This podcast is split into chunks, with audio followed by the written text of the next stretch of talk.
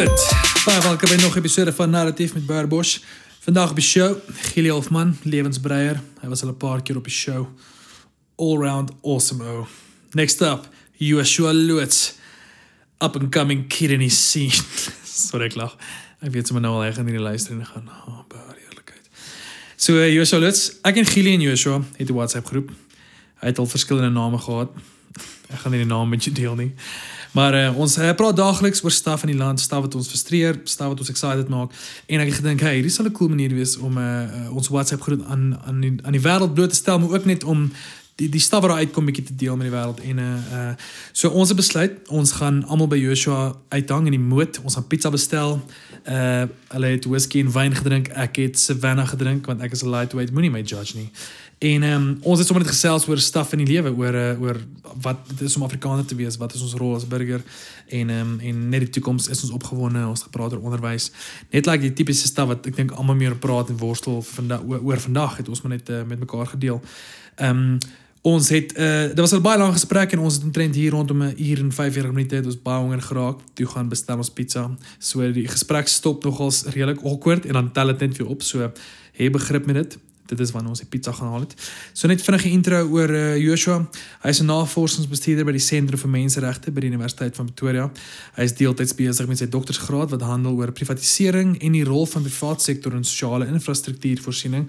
Hy bestuur op 'n gereelde basis projekte vir die Verenigde Nasies asook die Afrika Unie en hy verteenwoordig amptelik die Universiteit van Pretoria by die Verenigde Nasies se Menseregte Raad um, vanaf uh, 2014 en hy dien op 'n direksie van 'n organisasie in Geneva wat fokus op privaat sekuriteitsdienste.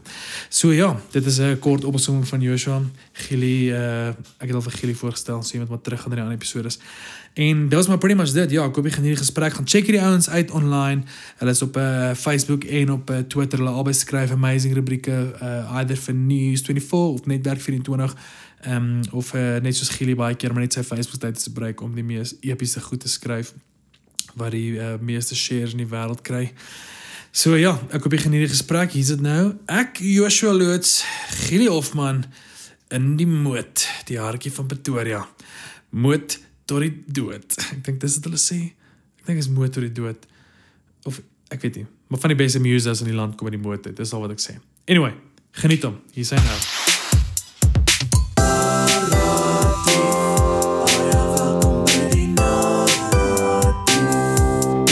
5 sent voeg oor menseregte. Ek bedoel soos baie konsepte van van die soort is daar baie opinies van wat dit moet beteken so. So wat ek nou maar sê is maar bloot my jy weet tipe van opvatting daarvan en, en hoe ek dit interpreteer. Maar ek dink daar's daar's twee belangrike komponente aan dit. Dis jou konseptuele idee van wat menseregte is en dan hoe dit manifesteer in ons samelewing elke dag en en hoe dit ons almal beïnvloed op 'n dag tot dag, right?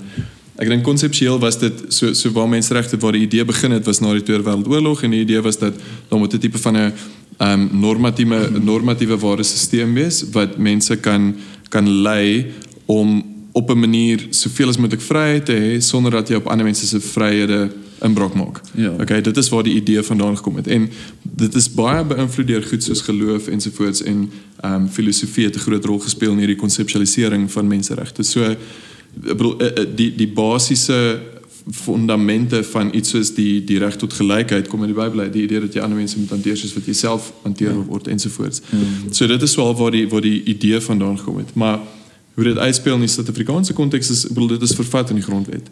Ehm um, handves. die handves van menseregte wat die tweede hoofstuk in die geval eerste hoofstuk in die grondwet is en wat jy weet 36 of of meer artikels het wat vir jou sê dat die volgende regte is waarop mense jy weet moet respek hê en, en dit is waar volgens ons samelewing probeer struktureer.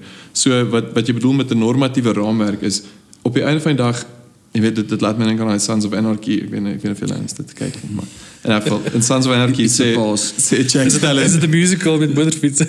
ja. Sê sê jy weet een van die quotes wat hy sê is jy weet every man needs a code. Dis mos daai idee van elke ou moet 'n riglyn hê van wat vir jou in jou lewe bepaal wat is reg ja, en wat is So 'n verkeerd. blueprint, ja. Ja.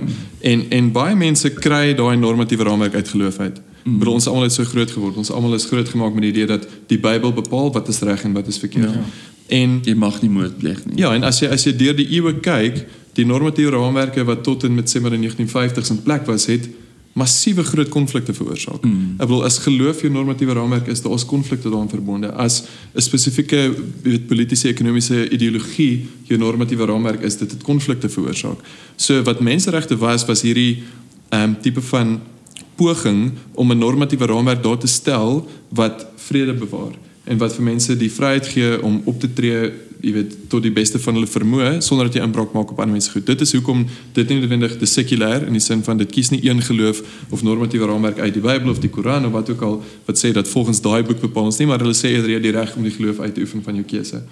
Ek dink waar baie mense en dit is vir my 'n belangrike punt is is mense moenie die fout maak om te dink dat menseregte leun noodwendig of hinker na een spesifieke politieke ideologie of verander nie. Nee. Ek dink veral in in en dit is 'n baie algemene argument veral onder die meer ek dink regse politieke kringe is die feit dat menseregte is 'n wapen wat gebruik word deur die linkses om 'n sekere agenda te bevorder, maar dit is nie wat dit is nie. Ek bedoel dit stel 'n sekere raamwerk daar en wat jy daarmee doen is jou saak, maar op die einde van die dag, jy weet dit, dit is oop vir interpretasie, maar dit stel ook redelike vaste parameters en riglyne waarvolgens ons ons samelewing kan groepeer.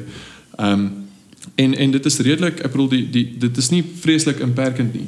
'n paar belangrike goed wat jy daarop kan noem is dit is nie dis nie absoluut nie. Geen reg is absoluut nie. Ja. Ek bedoel jy kan nie enige reg uitoefen net, jy weet, ongeag die Los van die ander regte nie, los ja. van die ander regte nie. Daar is baie spesifieke beperkings op elke mensereg en daar is spesifieke oorwegings wat intree toe oomblik wat jy probeer bepaal of 'n spesifieke spesifieke aksie um legit is of nie.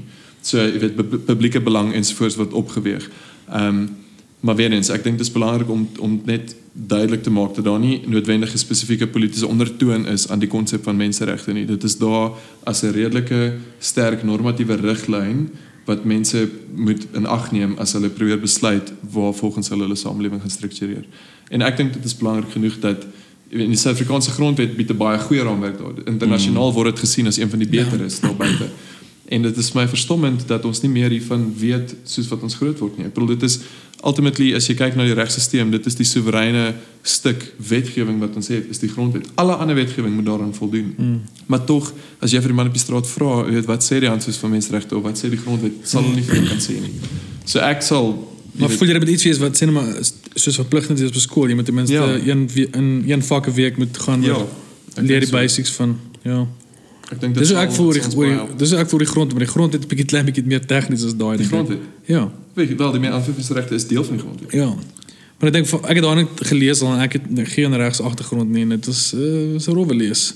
Ehm maar wat ek ek, ek verstaan hoe dit jou kan beïnvloed want dit is so ek ek dis altyd vir my vreemd hoe godsdienst belangrik is vir skole om dit te hê maar wat jou die direk beïnvloed in die land is die is die is die grondwet eerste bo bo in terme van oral waar jy gaan bo jou geloof en bo jou kultuur en 'n mate eers is ook ehm um, is dit maar die die die reëls waar volgens die land operate en ehm um, ja dit Ek word dink nie dat mense ook net besef dat die die normatiewe raamwerk wat die grondwet daarstel, moet hulle sien vir wat dit is. Dit is beginselgedrewe weer eens en dit is iets wat losgemaak is van tyd. So byvoorbeeld, ek bedoel as jy sê nou maar jy is 'n baie stoere passievolle Christen en jy voel dat die Bybel is jou normatiewe raamwerk en dit is iets wat jou gaan dryf dag tot dag wat bepaal wat reg en verkeerd is, dan is dit fyn. Die grondwet sê nie jy mag nie dit doen nie, maar die grondwet stel 'n re regulatoriese raamwerk daar sodat kom ons sê veronderstel ons ons woon gelukkig in 'n land waar daar nie baie geloofskonflik is nie. Mm, bedoel ja. ons het ons het 'n relatiewe vredesame samelewing in terme van. Christendom vis-à-vis jy weet Islam Ja. vis-à-vis Hindoeïsme et, et cetera. Die die ding van die grondwet is dit dit probeer 'n raamwerk daarstel dat ongeag wie die politieke party wat in bewind is van die tyd is en wat hulle geloofsvertuigings is, dit gaan nie 'n massiewe impak hê van wat reg en verkeerd is nie. Want jy kan jouself net indink as jy as jy self veg vir 'n situasie waar kom ons sê is 'n nie sekulêre staat en jy besluit dat 'n geloofsdokument soos sê maar die Bybel of die Koran wat ook al moet bepaal wat reg verkeerd is. Vandag is dit miskien in jou guns, maar môre is dit miskien nie in jou guns nie. Mm. So dit is in almal se beste belange om te probeer veg vir 'n raamwerk waar daar vryheid en ruimte is vir jou om Maar jou eie oortuigings ja, konsekwentheid in jou eie oortuigings uit te leef. Jy weet op die op 'n mate wat dit die minste impak en indring het op ander mense se regte en vryhede. Ek dink ek dink die vraag vir my is altyd natuurlik gaan elkeen van ons sterk voel oor iets wat my aanraak. En die toets vir my van menswaardigheid en menslikheid is hoe sterk voel jy oor die goed wat jou nie aanraak nie. En dis eintlik die gesprek vir my. Dis en en en dis waar ons in ons land worstel mee. Ja. En en ek bedoel jy moet nie 'n fout maak nie. Jy moet nie dink dat dit is hierdie eriferie raamwerk wat mm. nooit in konflik met mekaar gewees het. Dit gebeur letterlik elke dag. Ek bedoel iets soos die fees must fall situasie byvoorbeeld. Jy weet daar- daar's twee menseregte wat in konflik is met mekaar. Dit is jou reg tot vryheid van uitdrukking ehm um, teenoor die reg van jy weet wat jy tot onderrig byvoorbeeld. Ja. So wie wie is nou in die reg en Ja. wie is in die verkeerd? Maar jy weet dit is wanneer daar 'n opwegingsoefening moet plaasvind en sê in die groter publieke belang watter een is op hierdie spesifieke oomblik in tyd die belangriker kwessie. Ja. En daar is ons het instansies wat in staat gestel is om daai oefeninge te doen Ja, en wat te onafhanklik is. wat wat wel wat veronderstel om afhanklik te wees en vir jou te sê dat luister in in terme van wat op die oomblik aan die gang is gaan hierdie mense reg byvoorbeeld ehm, 'n um, hoër prioriteit geniet as ander. Ja. So dit is dis maar dit. Dis awesome. Elke dag is 'n skooldag. Is jy 'n fan van John Favreau? Ja, Nie die direkteur nie. Want jy weet as 'n direkteur ook. Dis jy wat nou Lion King maak. ek het tog nie Toevallig. praat van hom. Nee, O, nee, nee John die wat die speechwriter wat- wat- was. speechwriter. Sy podcast is Ja, ja, great. daai van die Age of Bullshit, daai uit. Ja, maar jy laat op baie hom dink. Ja, Ja, want hy's hierdie jong jong guy in politics. Ja. ek sê in politiek nie. Wel op ons WhatsApp groep is dit anders. Nou maar cheers. Kan ek net claim? Ek ek, ek Bier my. baie Savannah witwyn. Ons lyk soos 'n garden party wat die tannies hou in die suburbs. sy individualiteit. ja. Ek sit met 'n Savannah in die hand. Wie van bly. Ja, sit 'n whisky en Gili het wyn. Wat wat dit nee dit lyk soos kiro mamas wat bymekaar kom na die kinders afgelaai het. Verstaan jy? Dis derde leuk. Dis baie man 'n family. Hierdie vibe like die die, um, die cool pass van die moed. Dis was nou is vandag. Welkom luisteraar. Ons het sopas begin. Gaan. So ja. s- Ek ek vra dit baie oor WhatsApp, maar ek ek stroot eerlik as ek vir jou sê ek weet nie wat jy doen vir 'n lewe nie. So ek wil hê jy moet vir my verduidelik en ek weet nie of Gili weet wat jy doen nie. Maar Gili het ons gekonnekt via ek weet nie so hoekom dit ge- wat het gebeur, dit is maar as gevolg van die skryfstukke maar Mm. ek wil eintlik maar net weet ek jy is 'n lawyer, dink ek, jy het geregtig geswat. Ja. Wat doen jy met jou lewe? Soos moet ek begin by die regte swat of moet ek begin by wat ek doen van dag tot dag? Ek ek weet wat doen jy en like ja, nee, soos soos ek weet jy sien toe menseregte en so en ek weet jy werk by die UN. So hanteer ons naam van dorp en dier. Kry daai feite eers uit. Naam Naam is Joshua van Loot. van waar af? Ek eh, het groot geword in Pretoria tot ek 9 jaar oud is en toe trek ons alles ras toe. Toe bly ek in Asras tot ek gaan swat het en toe het ek gaan studeer op Tuks. En geswat LLB. Ek het LLB geswat en toe direk na my LLB het ek 'n M gedoen in menseregte en demokratisering in Afrika. Dis die volle titel. So dis wel 'n multidissiplinêre kursus wat gaan oor regte sowel as politiek. Ja. En ja, as deel van my studies het ek so hoe dit werk is deel van ons M jy moet een semester in Suid-Afrika swat en dan tweede semester moet jy na 'n uh, wat ons noem 'n partner university toe gaan in 'n ander land in Afrika. Ons het so 18 in 18 verskillende lande in Afrika. En dan moet jy gedurende jou tyd daar moet jy jou teses doen. Ehm um, jy moet 'n taal vat. So ek het Frans gedoen want ek was in Senegal in Dakar. Ehm um, of ek was vir 'n ruk in Dakar en toe ek in St. Louis, dis 'n eiland in die noorde van Senegal. En ek het my internskap daar by die VN gedoen by die, die UNDP. Dit is hulle ontwikkelingsafdeling, UN Development Program. Ja. So toe het ek dit gedoen en my M klaar gemaak. Toe het ek vir 'n ruk lank obviously soos almal maar na jou studies werk gesoek. En ek het eintlik maar meer meer die politieke deel daarvan probeer ehm um, jy weet explore en ondersoek instel as wat ek die die menseregte gedeelte daarvan probeer ondersoek het. Ehm um, en ek was in lyn vir werk by die Nederlandse ambassade vir 'n ruk. En toe gedurende daai tyd so miskien net om om een tree terug te vat. So in in die konteks van menseregte is wat ons nou noem besigheid en menseregte is al 'n nuwe veld. Mm. Of op daai stadium was dit 'n nuwe veld. Dit is ook nou al 'n goeie 7 jaar terug of jy weet so 'n paar jaar terug. En toe gedurende daai tydperk wat ek self in lyn is vir 'n ander werk by die ambassade, toe word die universiteit of spesifiek die sentrum vir menseregte binne in die regsfakulteit word toe genader deur 'n mynmaatskappy. En hulle sê toe hulle soek iemand wat hulle kan help met menseregte kwessies en spesifiek ehm um, menseregte impakstudies en so aan. Maar die die jy moet die konteks verstaan, dit was in 2013, so direk na Amerikaana 2012. Amerikaana het, het baie besighede en veral in die myn industrie laat besef dat menseregte is 'n kwessie waarna hulle moet aandag gee. Hulle wil nie 'n hashtag word nie. Ja, net ja, presies. So toe toe word die sentrum genader deur 'n mynmaatskappy en die direkteur van die sentrum toe professor Frans Viljoen wat Gilio ken.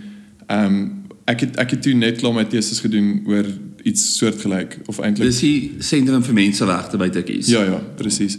En so ek ek het my my MTS daai tyd gedoen. Ek het gekyk na die die die operasionele beleid van die Wêreldbank en so aan, maar spesifiek hoe jy menseregte kan inkorporeer in die manier hoe hulle kyk na sosiale kwessies en so aan. So toe vra Frans my of sal ek net met die myn ontmoet en by hulle hoor presies wat is dit wat hulle wil hê en is dit 'n tipe van 'n ding waarmee die sentrum hulle kan help. Op daai stadium het die sentrum nie eintlik enige ekspertise gehad in in daai veld nie omdat dit redelik nuut was. Toe het ek met hulle ontmoet en jy weet lank met hulle weet onderhandel en so aan en ons het toe 'n projek geland basically vir hulle, maar ek werk toe nie nog nie by die sentrum nie. En toe die Nederlandse ding nie uitwerk nie, toe vra hy vir my of sal ek aan boord kom en toe van daar af het dit maar sneeubal. Ja. Kan ek vra hoe die ehm um, wat gaan met die mic aan? Ek wil weet hoe kom ehm um, like wat jy gaan studeer, was dit like het dit op het dit op skool was dit 'n ding wat jy wil betrokke raak met met menseregte weet maar gradually gebeur toe jy gaan studeer het? Was dit ek wil nie sê was jy woke as kind nie. Nee. Maar Ehm het dit later gebeur? ek bedoel my so my geskiedenis ja, definitief 'n rol gespeel, maar ek ek bedoel ek dink dis dis 'n amper 'n ander gesprek soos hoe my my groot word half bygedra tot jy weet hoe ek dink oor goeters vandag en so aan. Ehm um, maar op daai spesifieke oomblik, die rede hoekom ek my M gedoen daarin was eintlik maar net per toeval want dit was ek was aan die einde van my LLB, ek het geweet ek wil nie praktiseer as 'n prokureur nie. Dit het vir my ongelooflik vervelig So, geraak. jy, jy het nie geen artikel nie. Nee. Ek het direk na my studies weet 'n M gedoen. Ehm um, maar ek het op daai stadium was die enigste rede hoekom ek dit gedoen het was en en ek moet sê voorgraads was menseregte my swakste vak by verre. Ehm um, maar ons het ons het baie swak dosent gehad ek het die vakgebied glad nie verstaan eintlik nie ensovoorts. En die rede hoekom ek na daai M gekyk het as 'n opsie was want daar was travel betrokke. Ek bedoel die Ja, idee dat jy nice. kon tyd spandeer in 'n ander land. Dit was die enigste goeie rede. rede. Wel ja, op daai stadium. Perks. Ja, so ek het gedog jy weet ekstra blootstelling en al daai goeders. En die idee van internasionale politiek was vir my nog altyd interessant. So jy weet tipies jou multilaterale platform soos die VN en die Afrika Unie en so aan. So ons ons spesialiseer amper meer in die Afrika Unie as in die VN. Ehm um, maar ek, jy weet ek sal nou daarby uitkom. So dit is wat my gedryf het om daai M te gaan doen. Ja. En dit was 'n ongelooflike jaar. So hoe daai hoe daai program werk wat ek gedoen het is dis 30 studente van reg oor Afrika waarvan daar gewoonlik nie meer as 2 of 3 Suid-Afrikaners in die groep is nie. So ons was 'n groep van 30 ehm um, waarvan 27 van hulle van ander lande afgekom het in Afrika. Ehm um, en ook jy weet die, as jy 'n beurs kry soos wat ek gekry het, ehm um, ek dink my beurs was by die Europese Unie dan bly jy ook saam met jou medestudente in 'n huis. So ek het bas basis vir 'n jaar in 'n huis gebly saam met ehm um, my een vriend die is van Ghana, 'n ou van Kameroen, 'n ou van Eritrea en 'n ou van Kenia. En dit was nog 'n great ervaring geweest. En toe toe bly ek saam met hulle in 'n huis vir die eerste 6 maande in Suidstraat in Suidstraat in in Hatfield. En toe die die ou wat van Ghana afkom, ek en hy het nog ons baie goeie vriende geraak, maar ons is toe saam Senegal toe.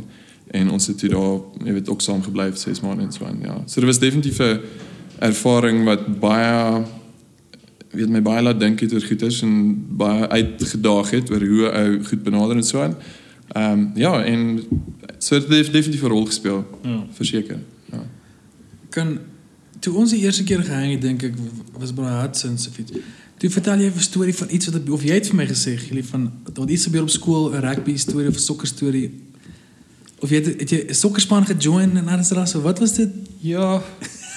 ja, so ek bedoel as ras ehm um, Maar dit- my punt is dit dit dit dit bly- dit dit dit op dit het 'n opskudding veroorsaak in die gemeenskap of so iets. Wel, ja, waarskynlik, maar die die ding ek in Israel die die mense het so half my geken en my familie geken. Ehm um, so my pa is nog altyd baie progressief in sy uitkyk oor sulke goeters.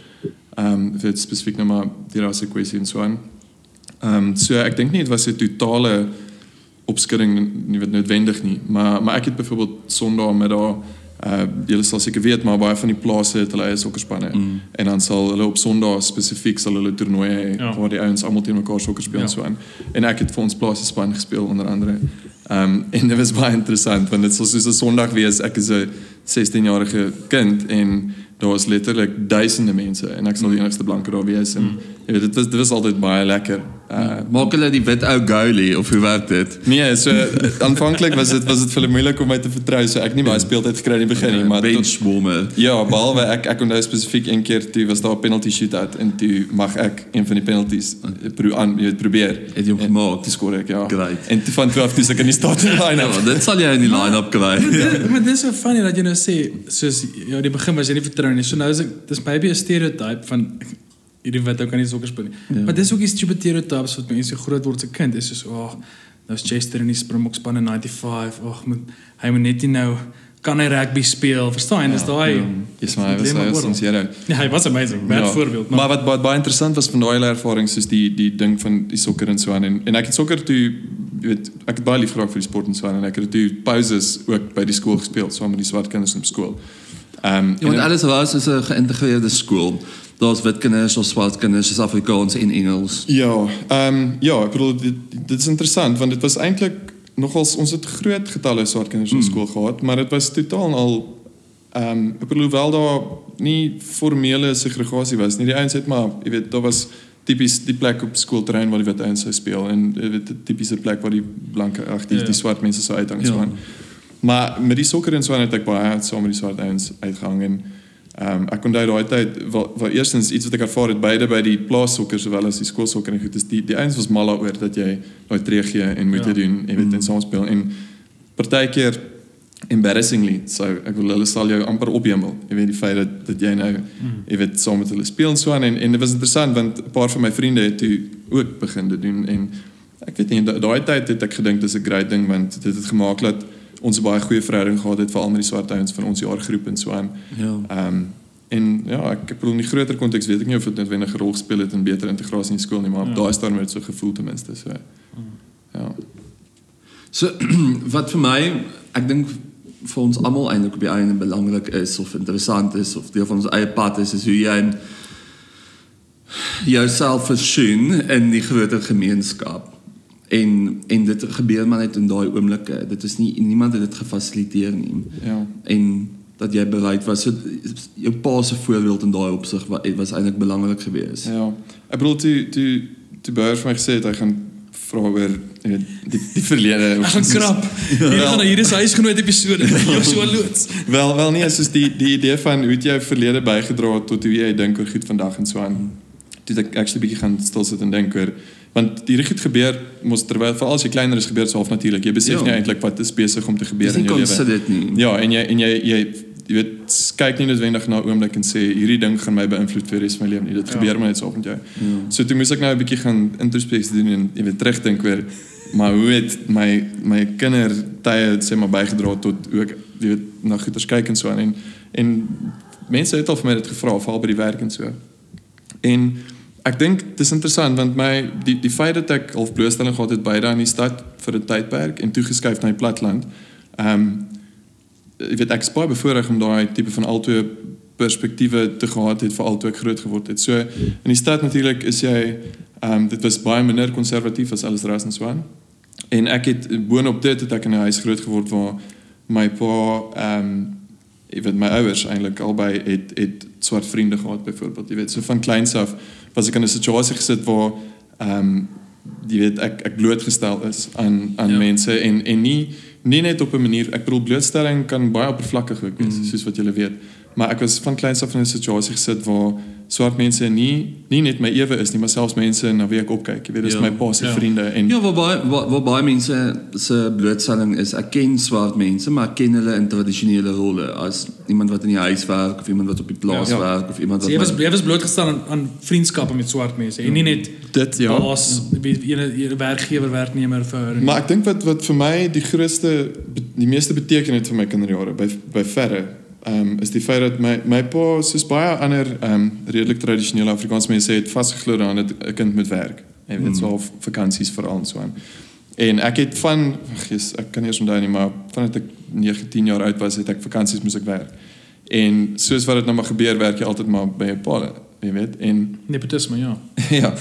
So so die eerste paar jaar, die eerste paar jaar ehm um, my my pa het 'n het 'n volstasie gehad op Ellis Rise, die BP garage daar.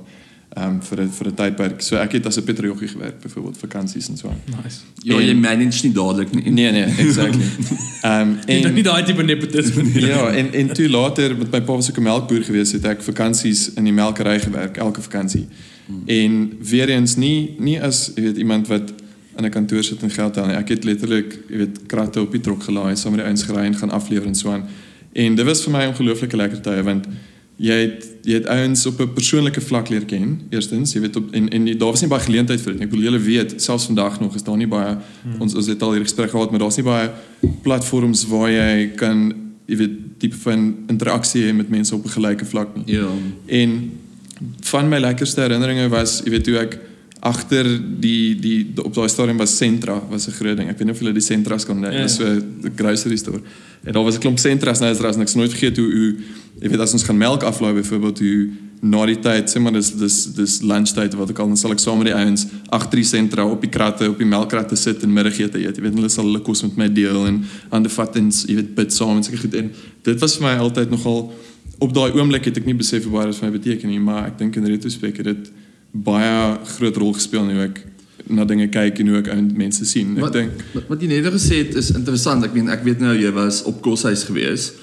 Ehm um, in 'n koshuis wat oorwegend wit en oorwegend Afrikaans is. Roger van universiteit kos. by universiteit Oh, ja. by, by in Sonop en om dan oor te gaan na blynehuis so met Mm. mense van alle nasionaliteite. Ek dink vir party gewone mense van ons wat wat ons agtergrond deel het nie sou daai sprong te groot gewees het om dadelik te maak.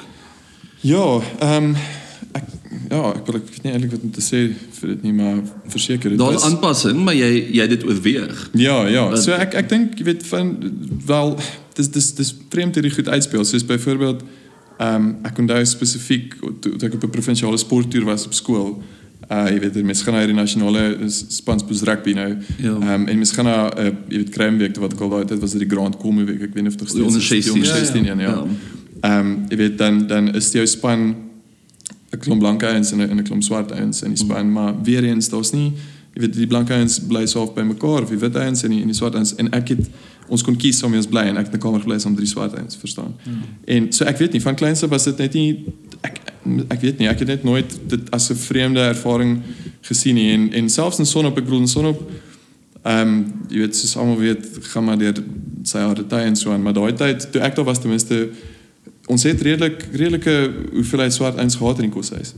En op daai stadium, ek weet nie hoekom noodwendig nie, maar daar was eintlik 'n baie goeie verhouding in die koshuis geweest tussen die die wit en die swart ouens. En ons het in Sonop ook ehm um, inisiatiewe ge, weet geloods om integrasie te probeer verbeter. Soos byvoorbeeld in in my tyd daar was ons on- ons onder andere die eerste AK lid gestig wat spesifiek as deel van sy portefeulje fokus gehad het integrasie in die koshuis. Hmm. Jy weet so dit ek bedoel hoewel dit miskien vreemd is om van so 'n konteks direk in 'n 'n huis in te trek waar jy net soms swart ouens woon, ek ek dink vir my was dit nie noodwendig so groot sprong nie want ek het nog altyd bietjie betrokke gebly by sulke goed op een manier of of 'n ander. Ehm um, ja, so jy weet toe, toe ek nou 'n bietjie terugdink oor die oploop na hierdie spesifieke oomblik in tyd, toe, toe is dit seker nie vir my te vreemd dat ek opgeëindig het in in iets as menseregte nie. Maar ek dink dit like die wêreld bestaan maar uit mense wat dit kom natuurlik met ander woorde dis nie vir jou soos 'n projek nie met ander woorde jy moet nie Mm. jy staan nie op en jy switch iets aan en gaan weet jy wat ek moet nou as prins uitgaan en my lewe so lewe dat ek dat ek integ, dat ek geïntegreerd ja. lewe en dat ek getransformeer dink ek dink Ja. mense soos jy dink ek het dit lucky in die sin van dis net is like is nie 'n jy dink is dit is so second nature Ja. maar ek dink in, my geval ek eh, en dit gaan nie eens oor so ek het amazing ouers. So ek het nie eens racist ouers gehad of enige sulke goed nie. Ek weet nie of dit 'n potch ding was nie, maar ek wil amper sê dis so cheesy, maar ek ek moet konstant my denke hernuwe. Ehm um, want want ek kry myself heeltyd as ek dan dink ek 'n sekere manier oor swart mense of of ehm um, of die manier hoe ek na na swart mense kyk en hier is nou nie 'n intervention of kry my jammer nie. Dis net ek is een van die ouens wat ek voel dit is vir my 'n uh, uh, ek moet myself kan of heeltyd net gaan okay ek hoekom ek nou so dink is omdat ek wat ek al my vriende was so of ek het of by die skool was 'n onderwyser of wat ook al maar ehm um, ek dink maar net dis dis dis 'n great ding dat dit net 'n natuurlike ding is want ek dink dis hooplik sal die wêreld op eendag eendag op so 'n plek wees dat dit net natuurlik is. Wel, ek bedoel vir my so ek kan nie krediet vat daarvoor nie, glad nie. Ja. Ehm um, en ek dink Gili was actually Gili wat tydens sy gesprek met jou op op jou podcast gesê het daai uit die Ne- Nederlandse ges- ge- gesegde van onbekend maak onbemind. En ek glo dit 1000%. Ek bedoel die enigste rede ek dink hoekom ek nog altyd gemaklik gevoel het, jy weet, so ek was al ek kan nie ek kan nie vir julle eers verduidelik hoeveel keer veral met dit dat ek baie in Afrika reis en so aan, hoeveel keer was ek al die enigste blanke ou in 'n skare van honderde duisende selfs miljoene swart mense Ja. nie. En ek kom dit nie eens meer agter nie. Maar ek dink die die enigste rede daarvoor is die feit dat ek blootstelling gekry het van kleins af. En weer eens blootstelling kan verskillende goed beteken. Ek dink jy weet daar's jou tipiese blootstelling tot swart mense uit 'n spesifieke sosiale konteks soos wat jy genoem het van jou tipiese jy weet veral in die middelklas en hoër wit wit Afrikaanse gesin is jou enigste blootstelling aan aan die swart mense as jy groot word is miskien die tuinjong of die weet Ja. die vrou wat in jou huis werk wat ja. ook al maar ek was baie gelukkig om van kleins af blootstelling te hê aan swart mense in ander kontekste. Ja. En dit het ek dink dit het definitief 'n rol gespeel die, tot die feit dat ek Ja. nog altyd redelik gemaklik voel. Jy perfek is, ja. ek het gelees so. Ja, maar jy het nie jy's nie jy het nie vrese gehad nie. Nee. En ek dink daai vrese daar's dis maar soos 'n rente, daar's 'n samengestelde effek en hoe minder blootstelling jy het en hoe groter daai vrese raak oor tyd, dan raak dit baie moeilik Ja. om om later dit te doen. Dan moet jy doelbewus dit doen. Nog 'n ding wat ek nogals vasglo en ek dink dit is waar die waar die die triek lê vir ons vir Afrikaanse mense oor algemeen en ons generasie miskien maar meer eintlik die generasie voor ons is die ding van ek glo vas jy kan vir kind sê wat jy wil maar as jy dit nie opvolg met optrede wat in lyn is met wat jy sê nie gaan 'n kind in elk geval nooit glo wat jy sê nie en ek was weer eens gelukkig genoeg dat die weet die, die feit dat my pa my van kleins af geleer het om vir die vrou wat agter 'n toonbank werk te sê tannie of die petrogie te sê oom ek het nooit die gevoel gekry dit is 'n geforseerde ding nie hmm. weet hulle hulle hulle eie aksies het ek dink vir my gewys dat daar is regtig wederwysige respek wat moet plaasvind en mm. dat jy mense moet sien op dieselfde vlak as jy jy weet dit is nie dis nie dis nie 'n 'n 'n tipe van 'n politieke korrektheid wat in in plek is nie dit Ja. en en ek dink dit is belangrik ek dink setting nie. Ja, as jy as jy vir mense kan wys dat jy eerlikwaar voel wat jy sê, Ja. dan dink ek maak dit al die verskil. Ja. Het jy 'n vraag? Nee. nee, ek wil ek wil ehm um, ek wil sommer hoor of sien sien jy jouself as 'n ehm um, as Afrikaner? Voel jy as Afrikaner? En dis eintlik dis eintlik maar oor vir albei want ja. hierdie week is so 'n interessante week waar waar by die hele My Way ding met daai Renée wat ek al sy naam is wat dit wat getweet het en ehm um, nou is daar weer klomp almal wil 'n boikot en is nou weer ja, as jy die Afrikaner klap gaan die Afrikaner terugklap en dan wil ek gaan dan wil ek dan is ek nie Afrikaner nie. So Ja. so sien jy sien julle julleself as Afrikaners of is dit 'n ding van soms ja, ja. soms Ek nie? ek, wil- ek, ek weet geleer interessante sieninge oor die Jullie open die dansbaan. identiteit. Ja, ek dink ek dink ek is ehm um, ja, definitief 'n Afrikaner, the good, the bad and the ugly daarvan.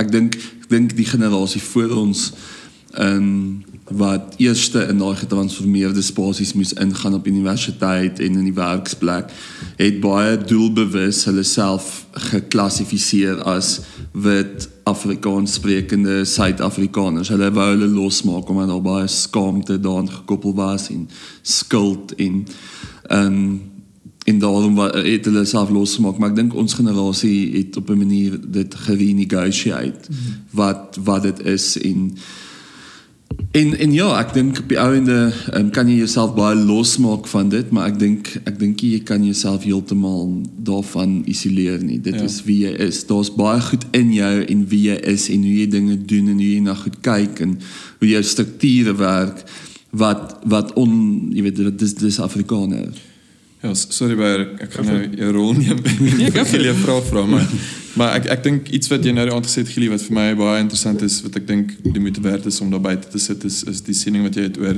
identiteit as 'n keuse. Ek wonder of jy 'n paar gedagtes daar rondom wil deel.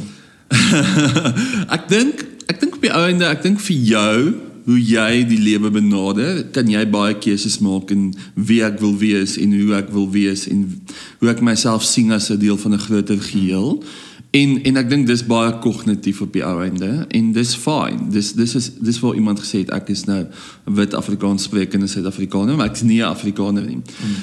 maar dit vat nie weg dat jy van buite af ervaar word as 'n Afrikaner nie. Mm. En dis hoe ek dit sien. So identiteit die identiteit is op die ou einde dink ek grootendeels ook gekoppel aan hoe ander mense jou sien. Ja. Nie net wie hoe jy besluit om jouself uit te beeld as nie. Maar ek dink wat vir my ook spesifiek interessant was was die feit dat jy gesê het jy ag selfs sekere swart mense Afrikaners. Ja, want ek dink ek dink vir my word Afrikanerskap nie aan ras gekoppel nie. So ek dink ek ehm um, ek dink dit word gekoppel aan geloof eers vir my nie. Ek dink Ja. ek dink die een ding wat wel daar is is taal. En Afrikaans maak nie saak hoe dit klink of Ja. waar dit vandaan kom nie. Ek dink dit is belangrik vir Afrikanerskap. Maar ek dink dis 'n manier van hoe jy dinge benader en hoe jy jouself organiseer, jou lewe organiseer en hoe jy goed doen en daar's 'n ehm um, ek ken ek ken bruin en swart mense wat ek heeltemal as Afrikaners sien in daardie opsig. Ja, dis vir my baie interessant. So ek bedoel om terug te kom na jou vraag toe van jy weet sien ek myself as Afrikaner ja. en ek bedoel ja, eerstens ja, die kort antwoord Ek ja. wil net ek wil net gesê en en en dan ken ek ook mense wat geïmmigreer het Australië toe en nou ehm um, oh, wag kom ek maak dit meer persoonlik. Ek ken familie wat uit die land uit is in 1994 Amerika toe toe die kinders 15 was, 'n neefie. En toe hy op 'n stadium die Amerikaanse ding gedoen het van I'm going to touch base and go back to the motherland en niks van hom is Afrikaner nie. So hy kan nog 'n bietjie Afrikaans praat, maar sy in wese het hy vir Amerikaans. Ja. So ek sien ek sien meer Afrikanerskap in party bruin en swart mense as wat ek in hom sien. So ek dink ek bedoel die die idee van so ja, identiteit is 'n moeilike een. Ek bedoel dit is 'n ek dink dit is nie noodwendig so swart en wit. Excuse the pun. Ja. Ehm um, areas is wat ons dink nie. Ek dink daar's verskriklik baie nuance en ek bedoel ek ek sien myself as Afrikaner verseker. Ehm um, the good the bad and the ugly ja, maar ek dink ook jy weet die die die vir my en en miskien dit span ek nou die die kar voor die osse maar dit voel vir my dit is al deel van die einde van die gesprek neem ek aan van wat se pad vorentoe maar ek dink ons rol as jong die volgende generasie Afrikaners wat daadwerklik besluit het om in Suid-Afrika agter te bly en te probeer 'n sukses maak van die toekoms. Jy weet dit een van die grootste uitdagings wat ons het is om Afrikanerskap of ons identiteit te herdefinieer. En ek ja. dink ek het al weet van hier goed veel gesê, maar ek ek ek dink baie keer dat mense sien 'n identiteit as 'n versameling van spesifieke karaktereienskappe of spesifieke eienskappe en dat dit is onlosmaaklik van mekaar. So met ander woorde, jy weet die, die feit dat jy uit 'n uit 'n geskiedenis kom of uit 'n 'n konteks kom waar identiteit jy weet gesien was as iets wat uh eksklusief is of iets wat hoogmoedig is of wat ook al of rassisties of wat ook al die geval mag wees. Ek dink nie dit is noodwendig 'n definierende eienskap van Afrikanerskap nie. Mm -mm. En dit is vir my 'n belangrike punt. So jy weet ek ek sien myself as Afrikaner, maar ek het ook my eie idees van wat 'n Afrikaner is. Ja. So as iemand vir my sê dat part and parcel van Afrikaner wees is dat jy weet jy is inherent rassisties en jy dink dat jy weet Afrikaners is beter as ander mense dan nee, jy weet dit ja. is nie die definisie van Afrikanerskap waarna wat tot ek bes- jy weet toeskryf nie. Ek ek glo jy weet dit is ons rol om Afrikanerskap te vat en te herdefinieer in 'n wyse waarop ons kan trots wees daarop. Ek dink baie van ons is in in daardie opsig Afrikaners waar as daar na van buite af na Afrikaners verwys word, is ons dadelik op ons agtervoete en ons verdedig ons ons mense. ja. Eh, Maar binne in ons groep is ons baie krities. Ja. En dis dis 'n sekere tipe Afrikaner. Ehm um, ek dink daar's 'n one size fits all definisie nie. Ehm um, en ek dink kultuur is dinamies, so dit verander die heeltyd en en en dis wat my opgewonde maak om te sê wat se wat se definisie gaan ons kan skep op die einde van Afrikaner.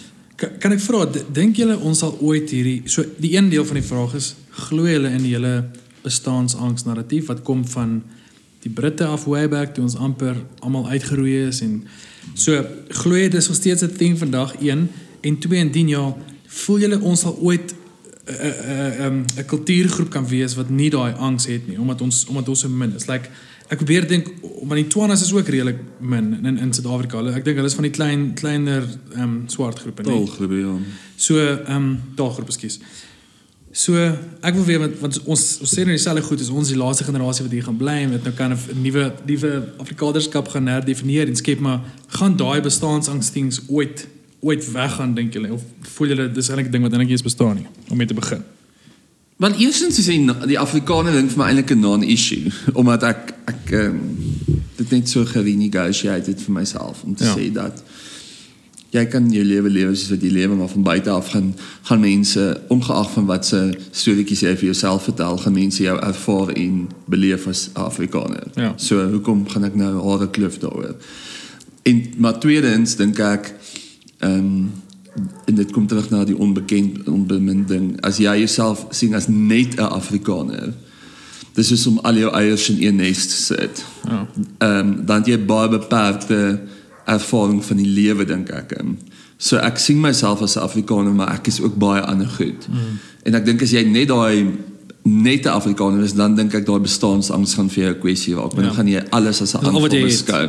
Maar as jy op baie ander plekke in verruiming ervaar van wie jy is en Ja. ja. veilig voel en uitdrukking kan gee um, en vryheid het en vrymoedigheid het dan dan is daai bestaansangs nie daar nie dink ek.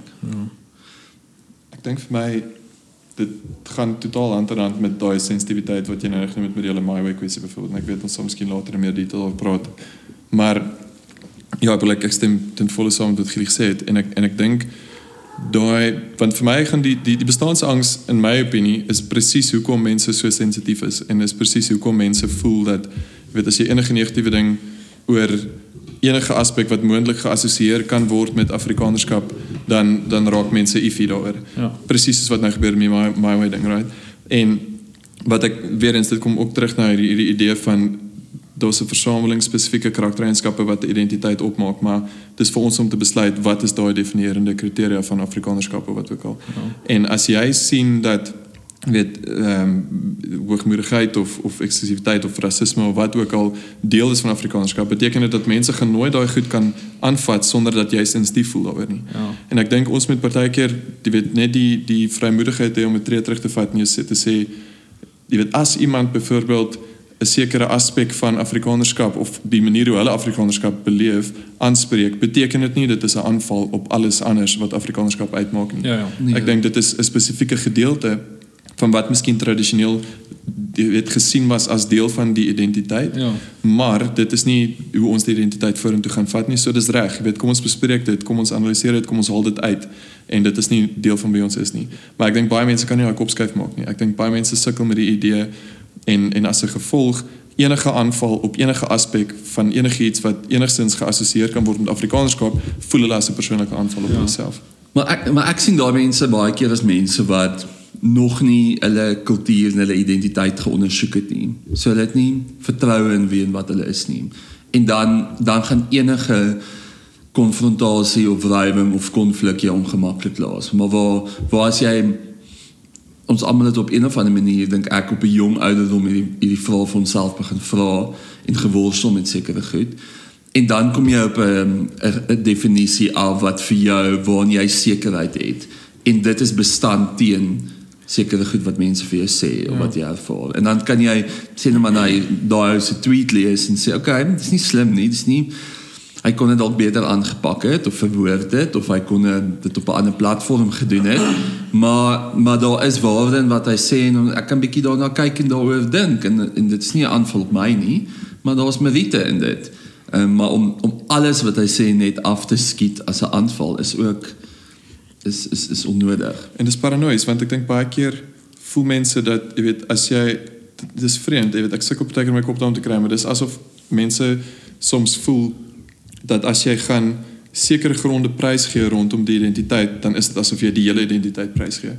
So dis amper asof mense voel dat vir die voortbestaan van Afrikaans en Afrikanerskap beteken dit ons moet alles rondom dit beskerm. Ja. En en dit is iets waarmee ek persoonlik nie saamstem nie. Ek bedoel ek dink daar's sekere aspekte van jy weet wat ons definitief aan ons land moet raak en wat 'n ou definitief kan kritiseer en jy kan sê jy weet jy's reg in jou kritiek daarteenoor maar waar ons mekaar moet moet ek dink jy weet vind in die middel en en 'n ges, konstruktiewe gesprek moet hê is om te sê ons stem saam met jou dat die volgende aspekte is verkeerd maar weet man net dat dit is nie noodwendig wat die identiteit uitmaak nie en ons wil daai identiteit beskerm.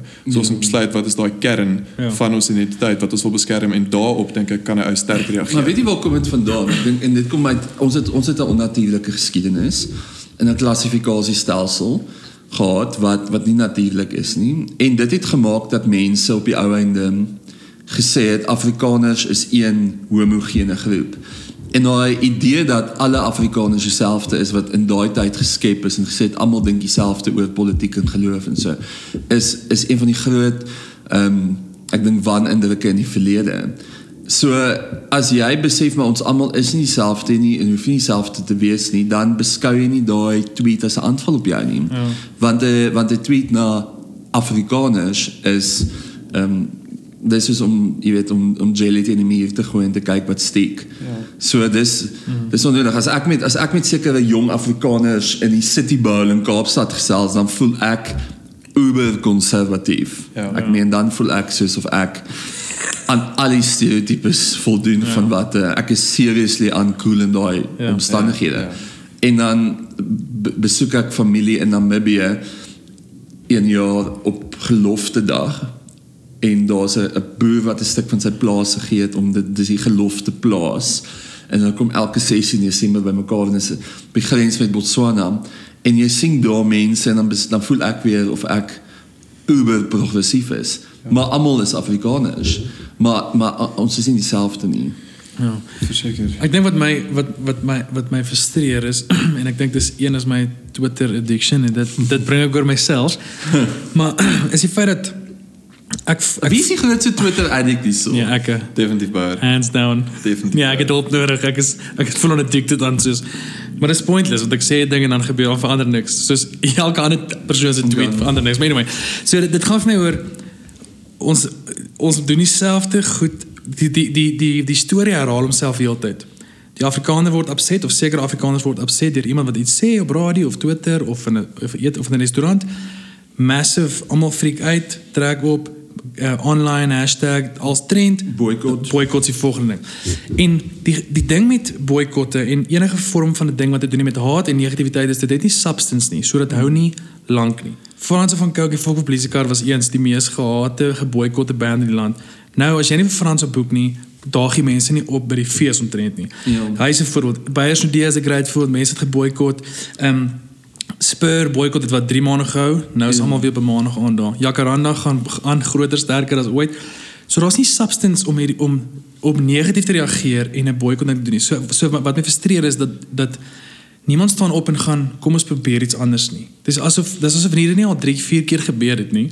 I mean ek sê nie die Maui ding gaan so groot uitspeel nie. Ek dink dit ek ek, ek dink die Maui ding is slaap verby. Ja, dit is net nie so groot nie. Ek hinker net na ek hinker na 'n nuwe Afrikaner wat op sal staan en gaan ons gaan hierdie ding so hanteer.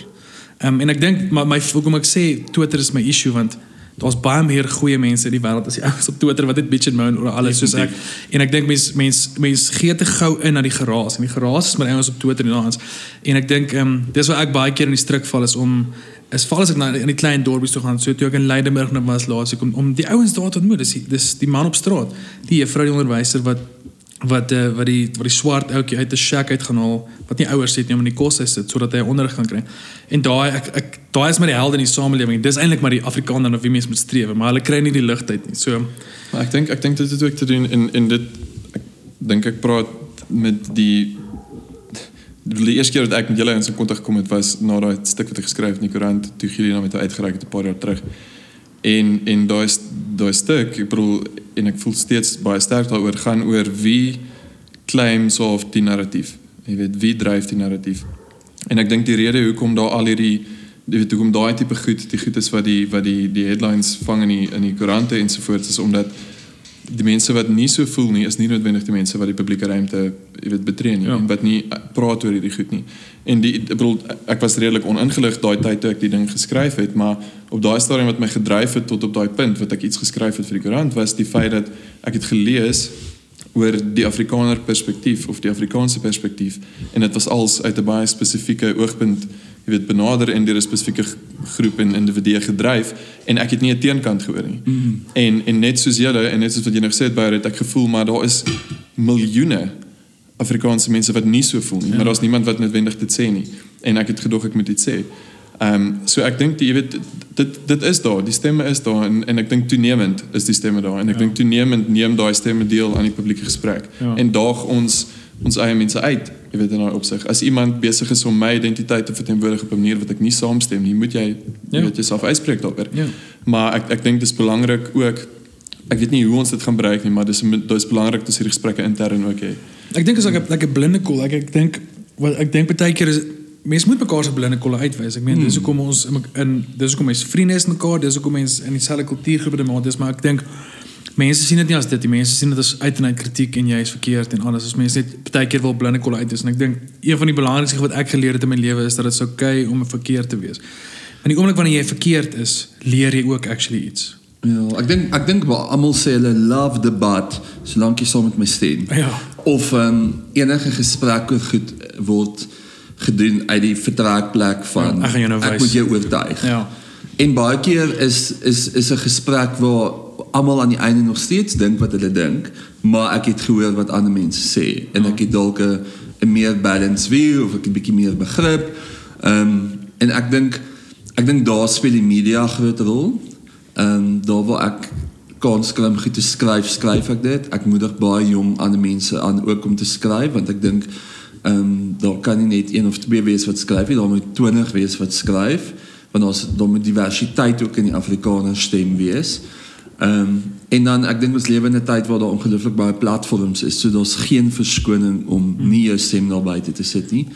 Ek dink ongelukkig die die hele die die groter narratief wat die laaste 30 jaar in Suid-Afrika was was van waar daar waar baie Afrikaners gevoel het jy moet stil bly of jy het nie 'n plek aan die tafel nie of dis nou jou tyd om te luister en dit het gemaak dat baie mense net nie deelneem aan hierdie gesprekke nie. Mm.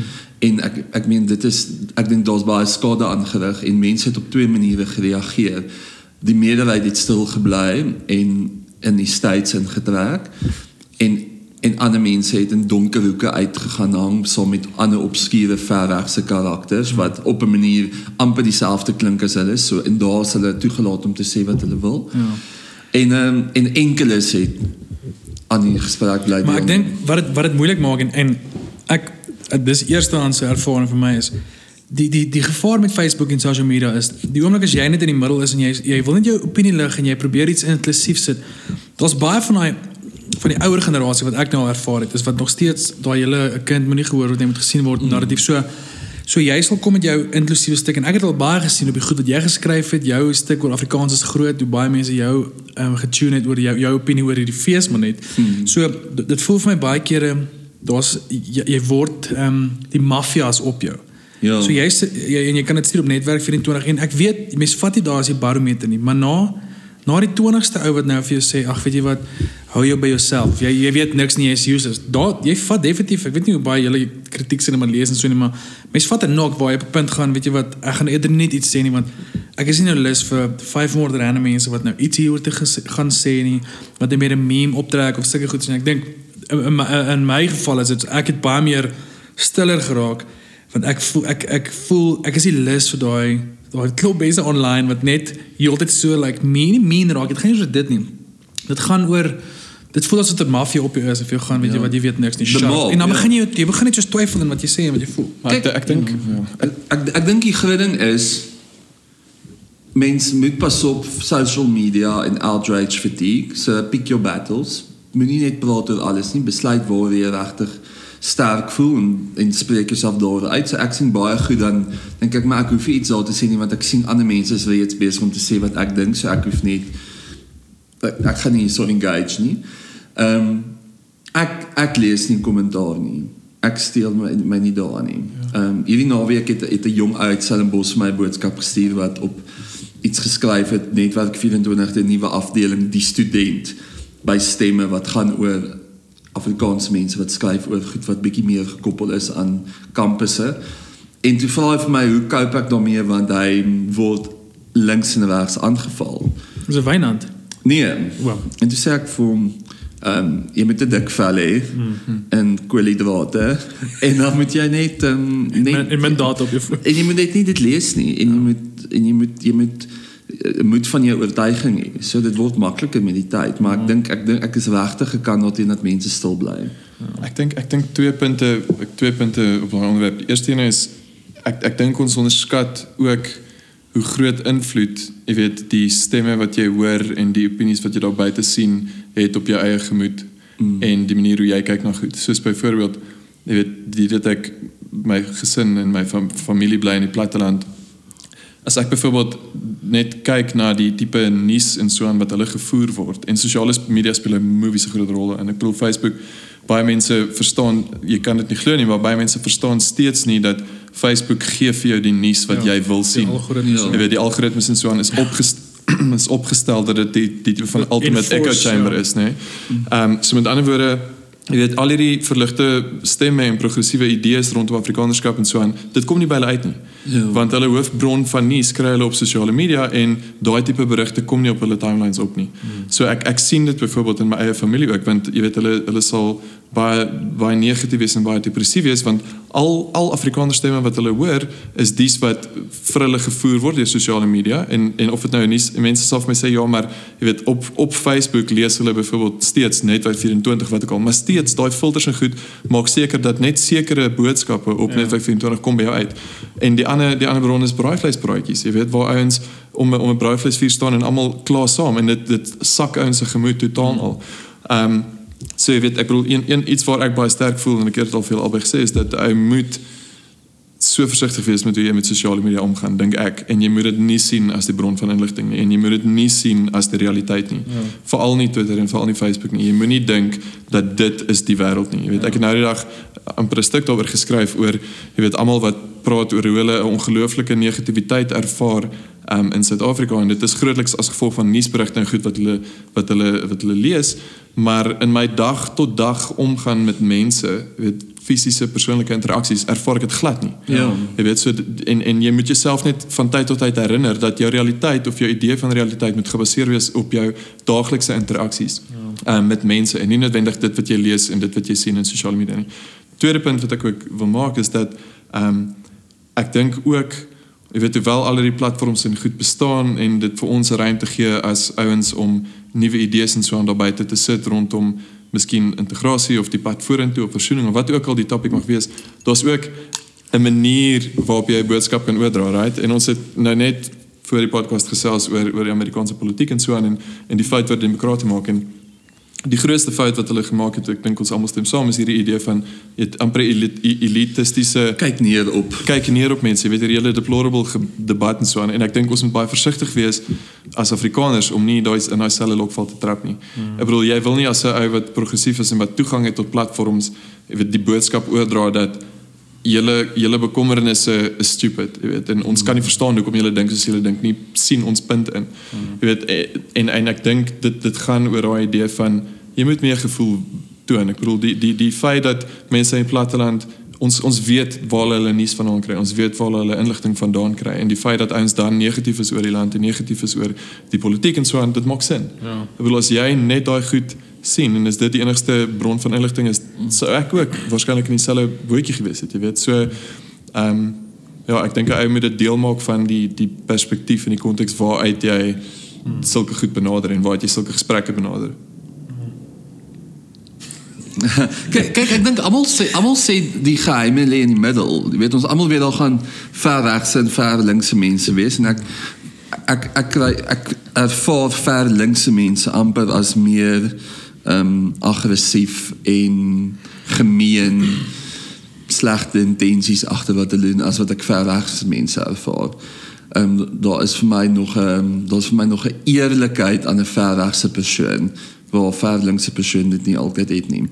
Waar uh, maar maar om om in die middel regtig aandag te gee beteken ehm um, dit is moeilik want jy gaan dit is waar daar baie grys areas is en waar almal nie die hele tyd gaan saamstem nie.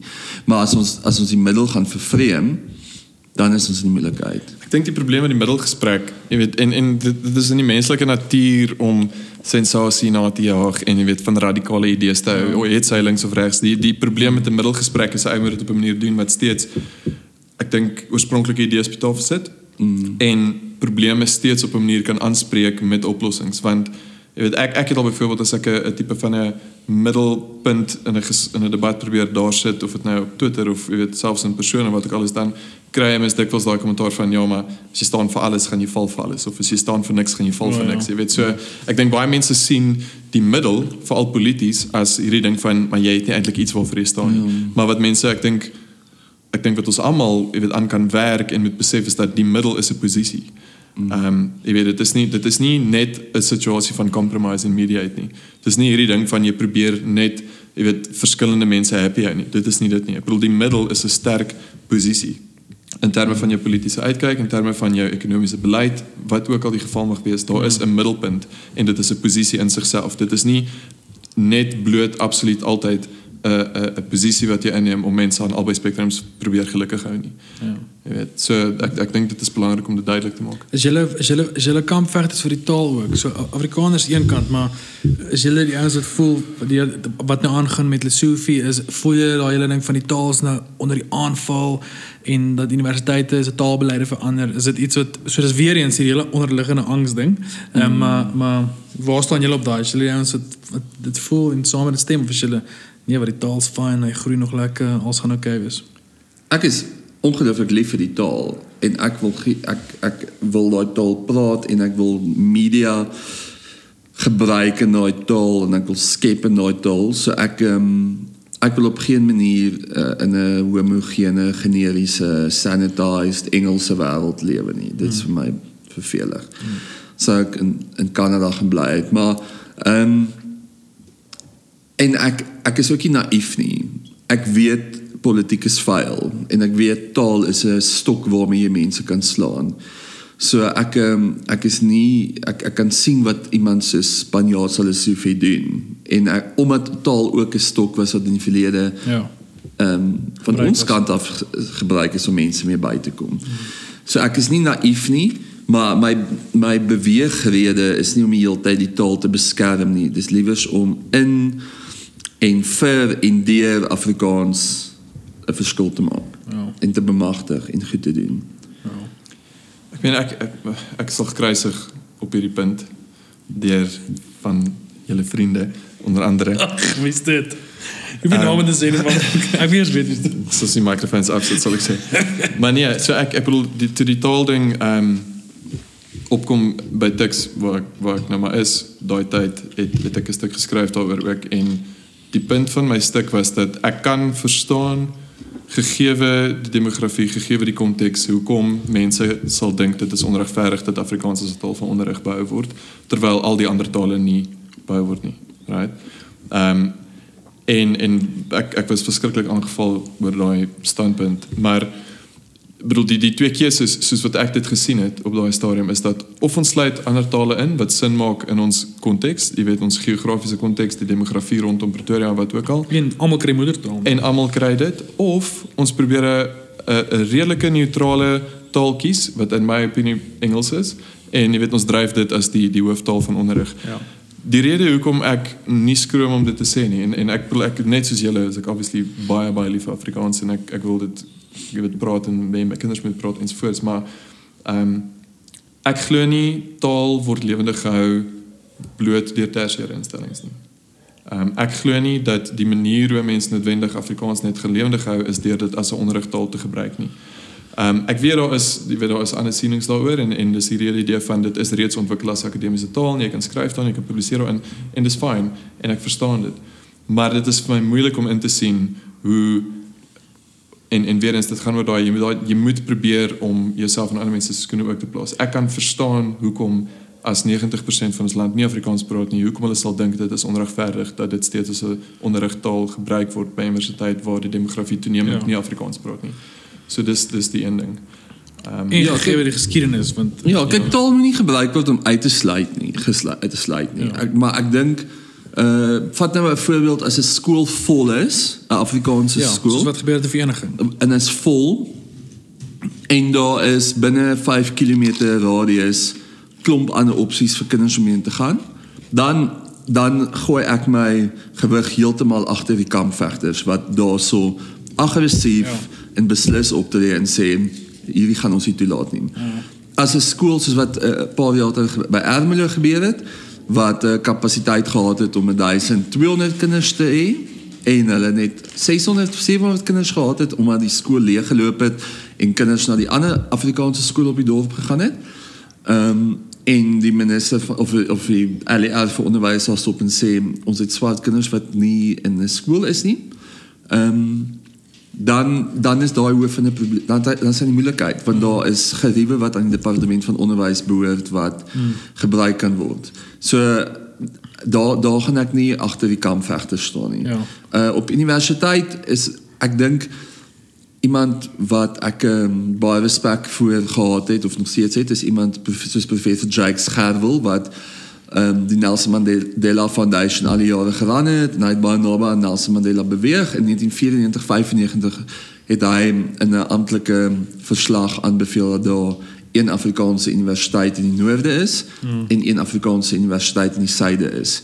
En um, ek dink daar's nog steeds meriete daarin Ja. om ek weet en ek ek is nou die eerste ou wat mal daar is om 'n grap te maak op Potchefstroom. Go for it. Maar ek um, ek, ek, ek dink hulle het met die met die tolkstelsel eintlik nogal baie reg gekry om Afrikaans te behou, Ja. maar ander mense toegang te gee tot baie ja. goeie universiteitsonderrig. Ek sê tikkie ek Almal het foute vir gegee, my eh, vir my is dit mos nou die wêreldklas Afrika Universiteit. Okay. So ek het nie 'n probleem daarmee gehad. Ek het sekere vakke in Engels gedoen, sekere vakke dit was ek het ek het so gevloei tussen Afrikaans en Engels. Ja. Ek wil net ek wil net ook duidelik maak dat ek dink vir my ten minste is daar verskil tussen tersiêre onderrig en laer vlakke, so primêre en sekondêre onderrig. Ek dink dit is belangrik dat jy tot op 'n sekere vlak ten minste in jou moedertaal onderrig word. Ek dink dit is uiters belangrik. Ten minste tot aan die einde van jou laerskoolloopbaan in Ja. in Suid-Afrika. So ek wil net ek wil net duidelik maak daar buite vir bouers se luisteraars dat dat my posisie verskil raak in 'n tersiêre onderrig en en laer. Ek dink die gesprek rondom taal in die hoërskool is vir my 'n totale ander gesprek as wat dit is op universiteit Mm. byvoorbeeld. Ja. En en die die die interessante ding is dat as jy regtig eerlik moet wees met jouself en en dink kom ons vat nou maar regte ek bedoel ek werk in die fakulteit maar as jy regte byvoorbeeld in Afrikaans wil studeer as jy met ouens gaan praat wat in praktyk ingaan 99% sal vir jou sê dat hulle in elk geval meeste van hulle tyd in Engels praktiseer of jy nou Afrikaans Ja, ja. geswat het of nie.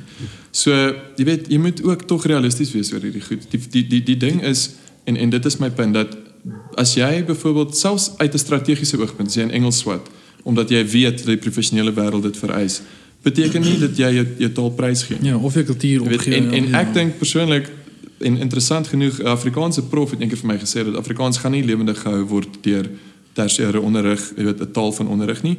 Dit word lewendig gehou deur goed soos die kunste ensovoorts. En ek glo dit vas. Ja. Ek bedoel ek dink nie die manier hoe Afrikaans gaan aanhou lewe of gaan doodgaan is deur tersiêre taal van onderrig nie. Ek dink dit is deur goed soos jy weet die kunste, literatuur ensovoorts. Maar ek, ek dink die groot gevaar is is eintlik dit gaan op die einde 'n uh, wedstryd word rondom getalle waar ek um, ken mense wat aan die einde van elke jaar met die matriek eindeksamen Afrikaanse eksaminators is. En elke jaar neem die hoeveelheid matrieks Ek dink daar's 4 of 5 provinsies in hierdie eh, al klaar in Suid-Afrika wat minder as 1000 en uh, Afrikaanse matrikulante het wat in moedertaal skryf elke jaar. So iets soos die Vrystaat het minder as 1000 Afrikaanse matrieks elke jaar. Ehm um, dis baie min en dit word minder elke jaar. En dan in Gauteng neem dit met 1000 af per, per, per jaar op hierdie stadium. Oos-Kaap en Noord-Kaap en Wes-Kaap is daar ook nog meer as 1000.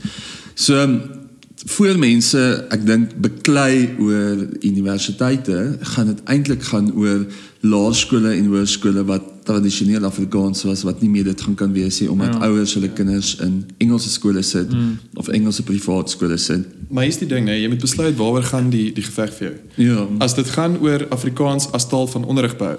Sure, jy weet jy kan jou eie standpunt hê en so aan, maar moenie ek dink ons moet versigtig wees om die twee te conflate, die idee van 'n onderrigtaal en die, die idee van die taal beskerm. Ja. Ek bedoel 'n voorbeeld in Maar, ek- maar ek dink ek dink ek dink dis dit ek kan nie losgemaak van mekaar Ek word dink nie. dit kan. Daar moet onderrig wees. Ek weet van min tale wat regtig oorleef die oomblik as dit nie meer 'n onderrigtaal is nie. Nee, so so ek wil nou net sê, voorbeeld wat ek sal noem, in Wes-Afrika byvoorbeeld, is daar honderde tale wat al vir honderde jare lewendig bly, terwyl daai tale is nog nooit formeel gebruik in skole.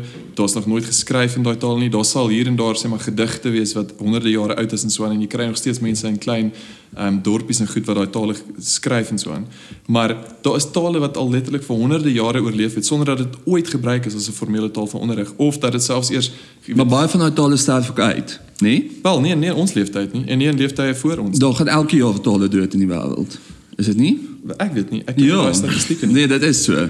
So ek dink ek dink ek dink ook jy moet 'n taal ehm um, agteruit beweeg nie. Ek dink jy moet jy kan jy kan hom um, om uh, skep en jy kan ander funksies kry, maar ek dink dit is nodig om funksies weg te vat van wat reeds daar bestaan nie.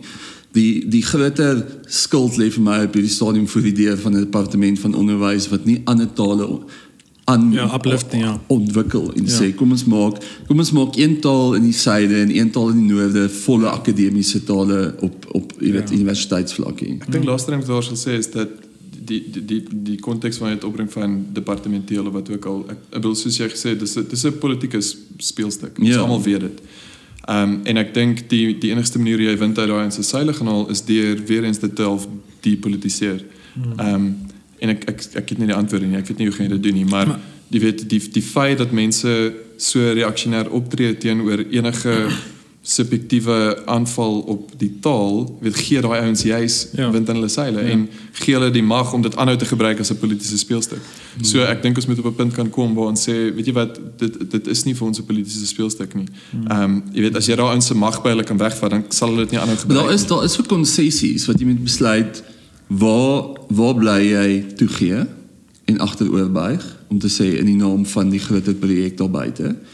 Maar as jy die hele tyd dit doen, dan gaan jy dis ookie slim nie. Oorgeloop word. So so waar waar waar sê jy weet jy wat hierdie hierdie gaan ek nie oor onderhandel nie. Dit is dis belangrik vir ons want omdat almal in daai gesprek om die tafel nie altyd edele motiewe het nie is ek is ek ongelukkig nie naïef daaroor om te dink dat ehm um, as ek agteroor buig en sekere funksies van my taal weggee, gaan daar funksies aan 'n ander taal gegee word nie. Dit gaan nie gebeur nie. Hmm. So um, dan stap almal armer weg op die einde.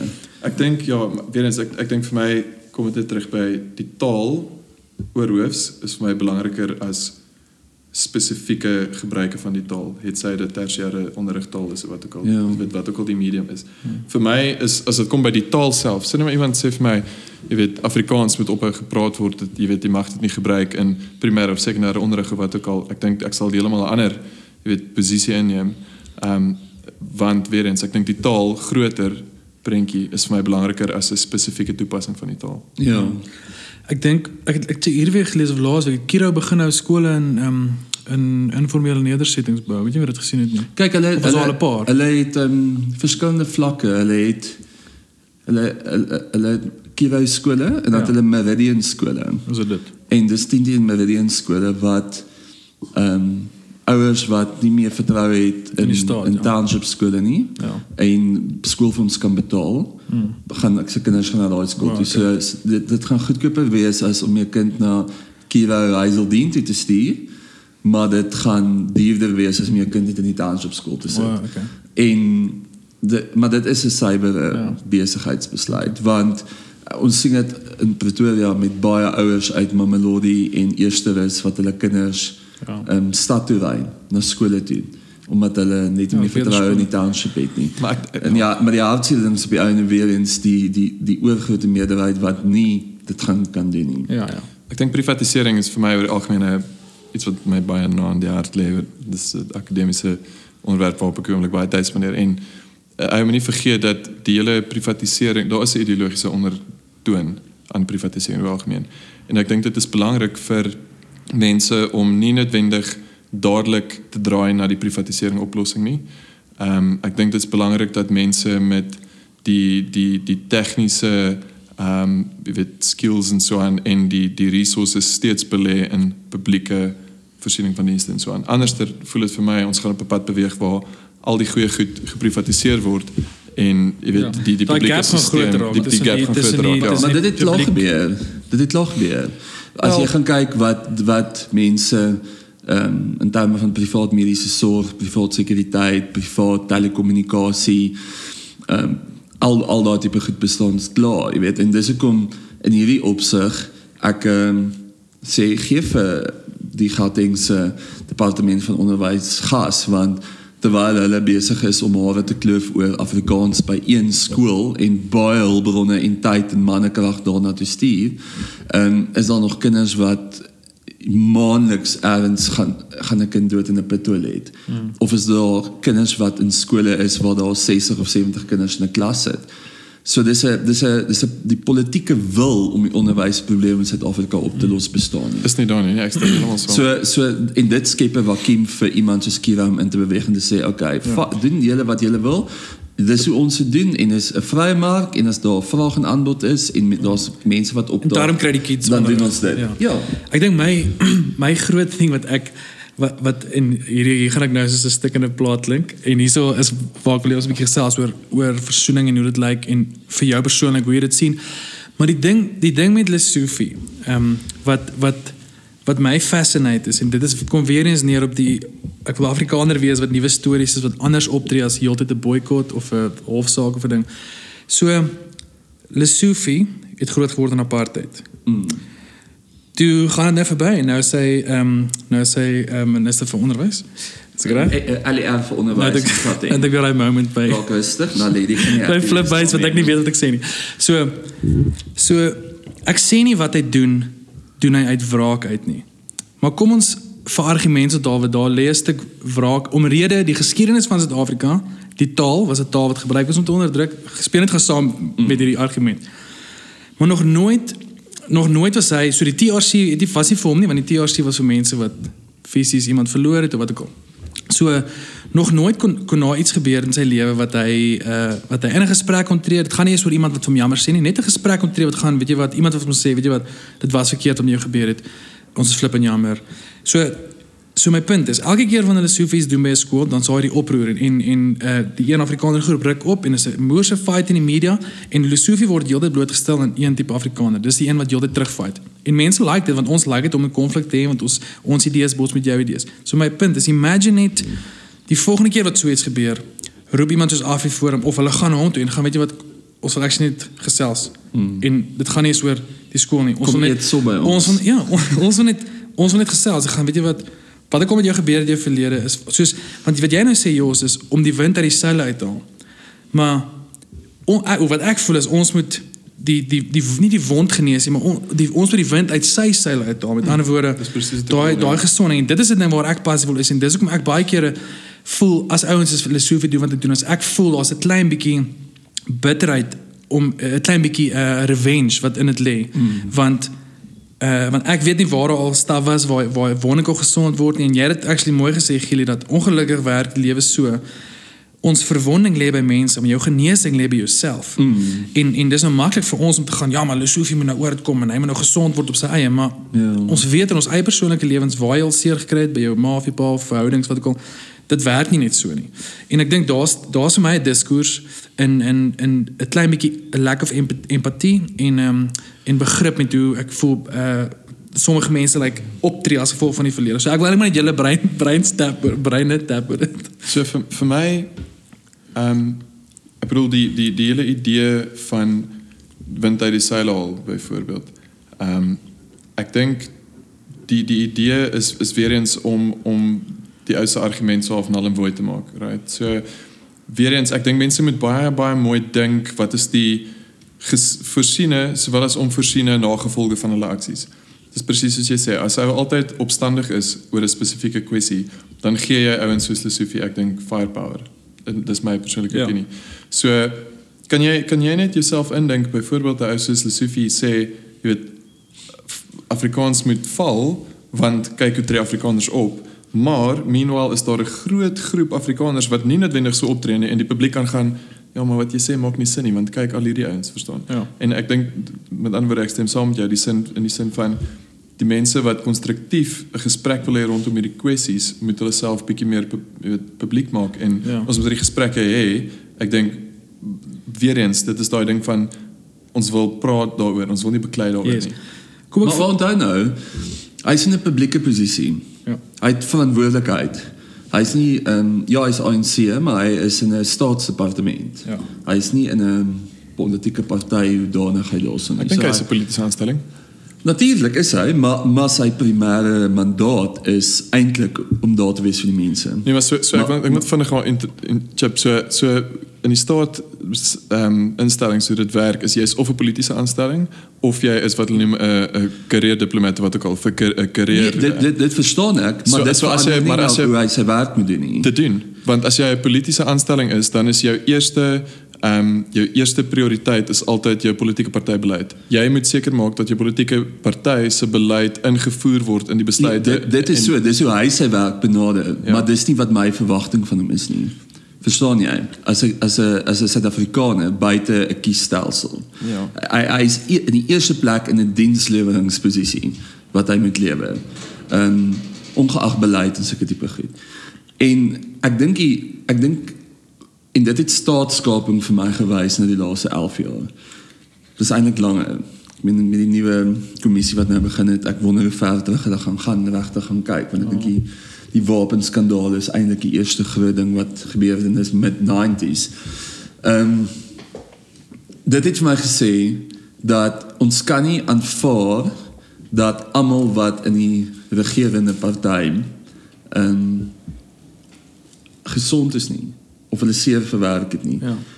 Maar ons kan ook nie net sê hulle word gedefinieer deur wat met hulle in apartheid gebeur het nie. Hulle is meer as dit. Ja. Jy kan nie net dit jou storie maak nie. En en dit maak en dis die dis die moeilike ding op hierdie saam in ons land om te sê of jy nou wit of swart is of bruin is, daar's goeie mense en daar's slegte mense. En daar's eerbare mense en daar's oneerbare mense en daar's mense met morele waardes en daar's korrupte mense. En en en jy kan nie jou eerste verweer die hele tyd maak. Ek kan vir iemand so hy soveel seer gehad anders langs die pad. Maar hier waar hy nou is as 'n bemagtigde man en mens, ehm um, het hy agency om te kies hoe hy wil wees.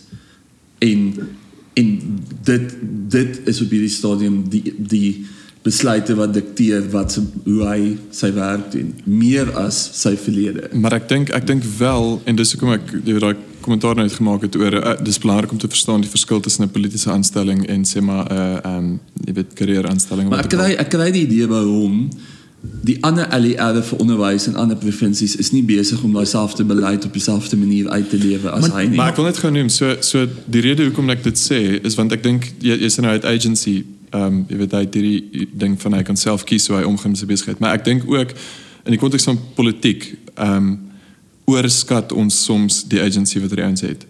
En ek ek probeer nie opkom filosofie nie, nie vir een oomblik nie. Ek bedoel inteendeel. Maar d- ek dink dit is belangrik vir vir mense daar buite om die verskil te verstaan tussen 'n politieke aanstelling en 'n ehm 'n loopbaanaanstelling, want dit is 'n direkte gevolg van jou stem. Ja. So so jy moenie dink dat die ouens moet ek dink die mense moet besef dat die party waarvoor jy stem sy verdeer tot op die vlak van filosofie. Jy weet Ja. die die die party wat in bewind is, het ja. inspraak tot op daai vlak. Uh so jy weet jy kan nie noodwendig dink 'n ou gaan ingestem word deur 'n party en 'n politieke aanstelling kry en hy gaan skielik sy individualiteit uitleef en sy persoonlike maar jy maar maar, maar jy is Lesofie op daai vlak 'n uitsondering. Want in geen ander provinsie is LER vir onderwys besig om met sy manier dinge te doen nie. Ten minste nie so publiek hy nie. Nee, as dit as hulle dit gedoen het sou dit in die publiek gewees het. So hy het eintlik ongelooflik baie agency en hoe hy kies om sy job te doen, wat hy besluit prioriteite is, sy manier om dit te doen. Maar maar- dis nie beleid nie, dis Lesofie wat besluit. Maar Gili- en en daar waar ek ek werk baie met skole en hoofde en ehm um, distrikte van onderwys waar hulle met hom direk te doen kry in vergaderings. Hoe hy goed doen, hy is 'n loose cannon. Maar dis my maar dis my punt. So Dit- en en en en ek eh, vir my ek kan nie aan, as jy daai posisie inneem en die verantwoordelikheid daarvoor aanvaar boots and all dan uh, moet and jy um, dan moet jy dan moet jy uh, aanvaar dat jy 'n verpligting het en dat jy gaan gescrutinise Ja. word. Ek is ek is heeltemal saam met jou, maar dit dit dit dit bewys meer vir my want ek voel jy is hy's op 'n vengeance.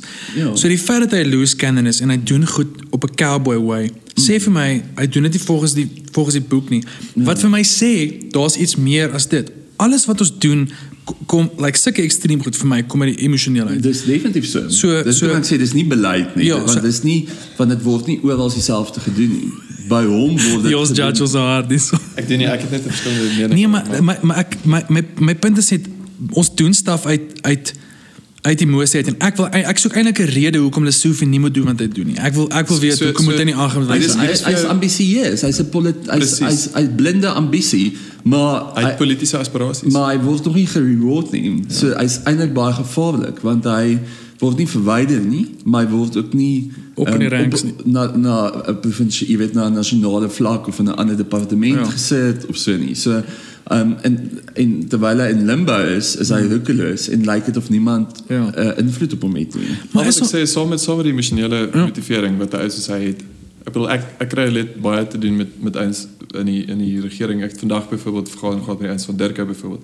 En jy kan baie duidelik sien selfs op die junior aanstellings wie is die eens wat politieke aspirasies het en wie is daar om hulle job te doen en so goed as Wow. moontlik te doen vir almal. En Asif is vir my 'n tipiese voorbeeld van 'n ou wat politieke aspirasies het. Ja. So moenie onderskat hoe groot rol dit speel in sy motivering. Hy, hy doen hierdie goed want hy dink hy gaan punte skoor. Ja. Hy dink hy gaan punte skoor by die ANC. Ehm um, jy weet wanneer hulle byvoorbeeld hulle nuwe kampanje launch gaan hulle deur die lys ouens gaan en sê wie sal vir ons stemme kry. Ja. en en Ja. en Lesofie doen Die wat was hy doen ja. want die verwagting was dat hy al verder sou gewees het. Waar is dit? So ek dink ek dink daar hy's ook 'n handige ehm um, Pion. pion vir die ANC waar hy hy, hy lig skade aan. Maar hulle gaan hom nie vergoed daarvoor nie. Ja. I don't know man. En dis en dis hoekom ek sê, weet jy wat, dan dan gaan ek dan gaan ek in daai opsig as ek weet daai ou het is, is nie good intentioned nie. Hy het ander goed wat hom dryf Ja. en hy het die mag ongelukkig om dit skade aan te rig. Dan dan sê ek in daai opsig enige iemand wat toe toe toe met hom gaan support hy. Ja. Want want hy is not busy fighting the good fight. stem. Mooi julle, julle wen my. nee, I don't know man. Daar's iets aan die daar's iets aan die emosionele wat ek het wat ek moerse aanklank mee vind en dit is 'n ding wat wat ek wat ek dink maar net ek dink mense onderskat die groot die die impak wat dit actually maar net in die samelewing het. Ek meen kyk kyk net hierdie Bird Island boek. Ek meen hmm. dit is almal rep en roer want dit, dit bring weer emosies op. So nou fliek almal weer uit en of jy nou vermoor is en of jy self word gepleeg het, whoever die rooi jou telefoon opgetel het en gegaan het. Ja. Hi. Hier nou bly Gaan uit. almal ja. So en ek dink ag vir, vir my, dis maar net 'n persoonlike ding of 'n persoonlike plek waar ek in my lewe is, is daar's I don't know, ek sal maar net en dit is nie so 'n skuld ek loop hier rond met hierdie skuld en oor my ek hang ek het hierdie ding oor my wat my hang want ek's Afrikaner of wit. Dis nie dis glad nie dit. Dis net daar's uh, I don't know, daar's iets daar's iets soos my uh, Want as soos ons hulle Sufi nou het, was daar mense wat in die 70s en veral die 80s ongelooflik magtig was en bad intentioned was. En dis hoekom mense se reaksies op hierdie boek so interessant is want daar's nog steeds mense wat glo al die die die NP ooms wat voor in die kerk gesit het, Ja. was heilige manne wat sonder fout was. Ja. Omdat hulle nie ek kan nou in elkeen van ons vriendekringe bewe- gaan sê ek dink 70% of meer mense gaan nie eers weet wie wat was die vrye weekblad nie. ja. Dan gaan hulle en as van hulle dit weet, gaan hulle nog nie eers 'n artikel in die vrye weekblad gelees het nie en wat die storie was Ja. en en as jy nou vir mense gaan sê waar is vlakplaas gaan gaan 95% van die mense nie weet wat is nie.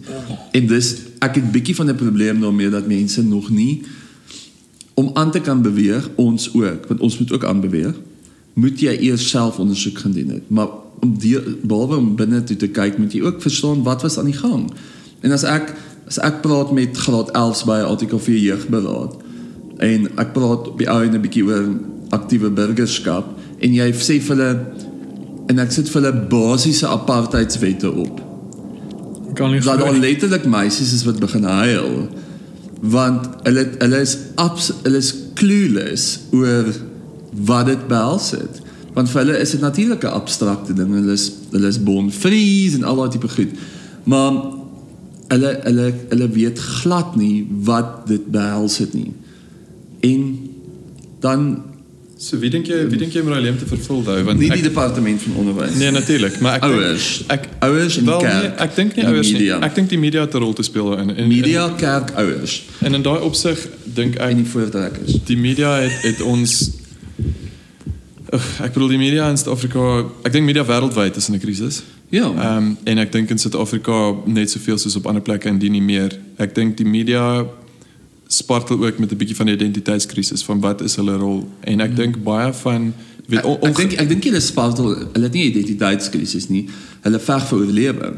En, Ja, ja. En dit maak dat hulle verkeerde besluite maak langs die pad. Ja, maar ek ek dink ook, jy weet as as die media moontlik en ongelukkig het ons reeds daai punt bereik waar ek dink sekere media huise het sekere etikette gekry. Jy weet, so so alles wat iemand sê, vat jy met 'n knippie sout want ek dink daar's die die heeltyd konstant hierdie vermoede van 'n verskillende agenda agter elke media en publikasiehuis. Ja. Ek dink daar's bitter min mediahuise in die wêreld op die stadium wat 'n storie kan skryf of 'n stuk kan publiseer wat as neutrale, objektiewe, analitiese stuk gesien word. Ek dink amper geen mediahuis is Maar daai dink nie- posisie ek ek, ek dink nie dis noodwendig die verwagting nie.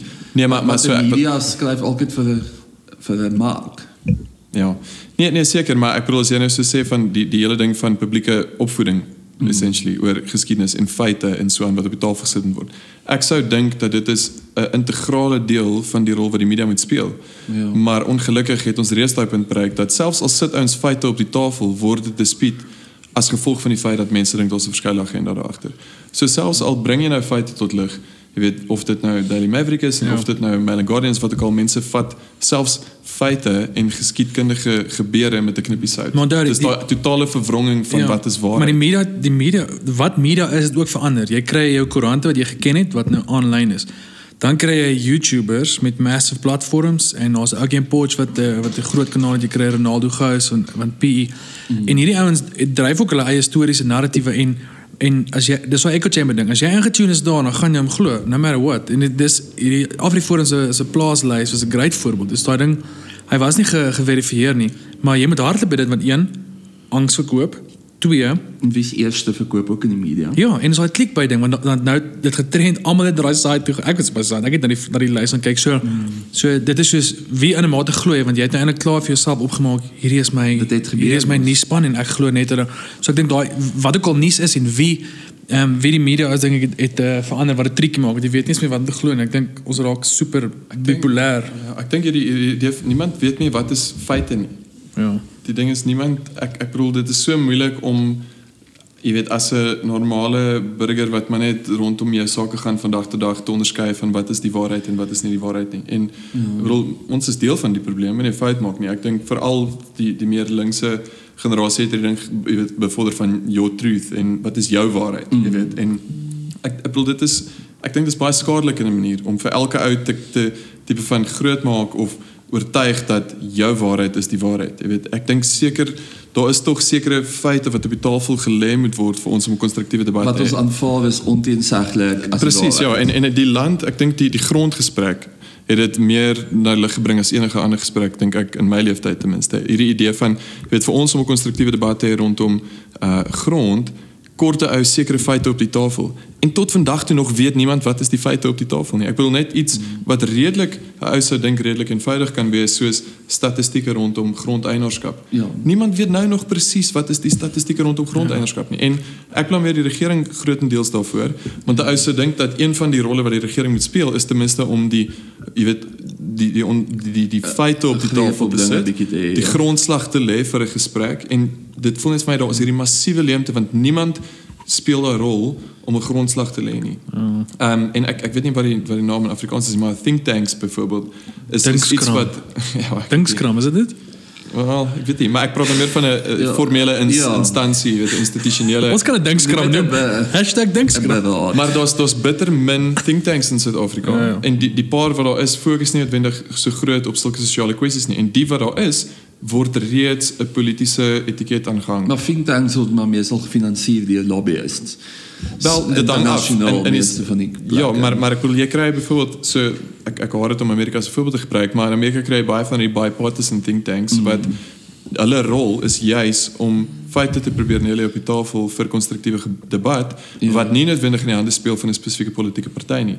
Maar ons het bitter min van dit in Suid-Afrika. Ons het bitter min mense wat die rol speel van weet jy wat ek gaan myself probeer losmaak van enige sosiale of politieke ehm um, loyaliteit en ek sit die volgende feite op die tafel en van daar af kan ons vorentoe beweeg. Wel, Maar Frans Kronele doen dit, I guess. Nee, nee ek meen hy Frans Corneel het 'n definitiewe uitkyk op dinge. Ja. Verstaan jy en dit terug elke be- navorsingsbesluit en interpretasie wat hulle maak. So dit en dis nie verkeerd nie, maar dit is definitief nie ehm um, Wat ons nodig het noodwendig. Ja, dit is nie ek dink waarvan hy praat nie. Ek dink vir my baie keer lees ek goed jy weet daar's sulke groepies op Facebook waar mense goed post en dan dan dink ek altyd het Christelike nasionale onderwys misluk of juis geslaag. Ja, omdat mense nog steeds so so dink. dom is.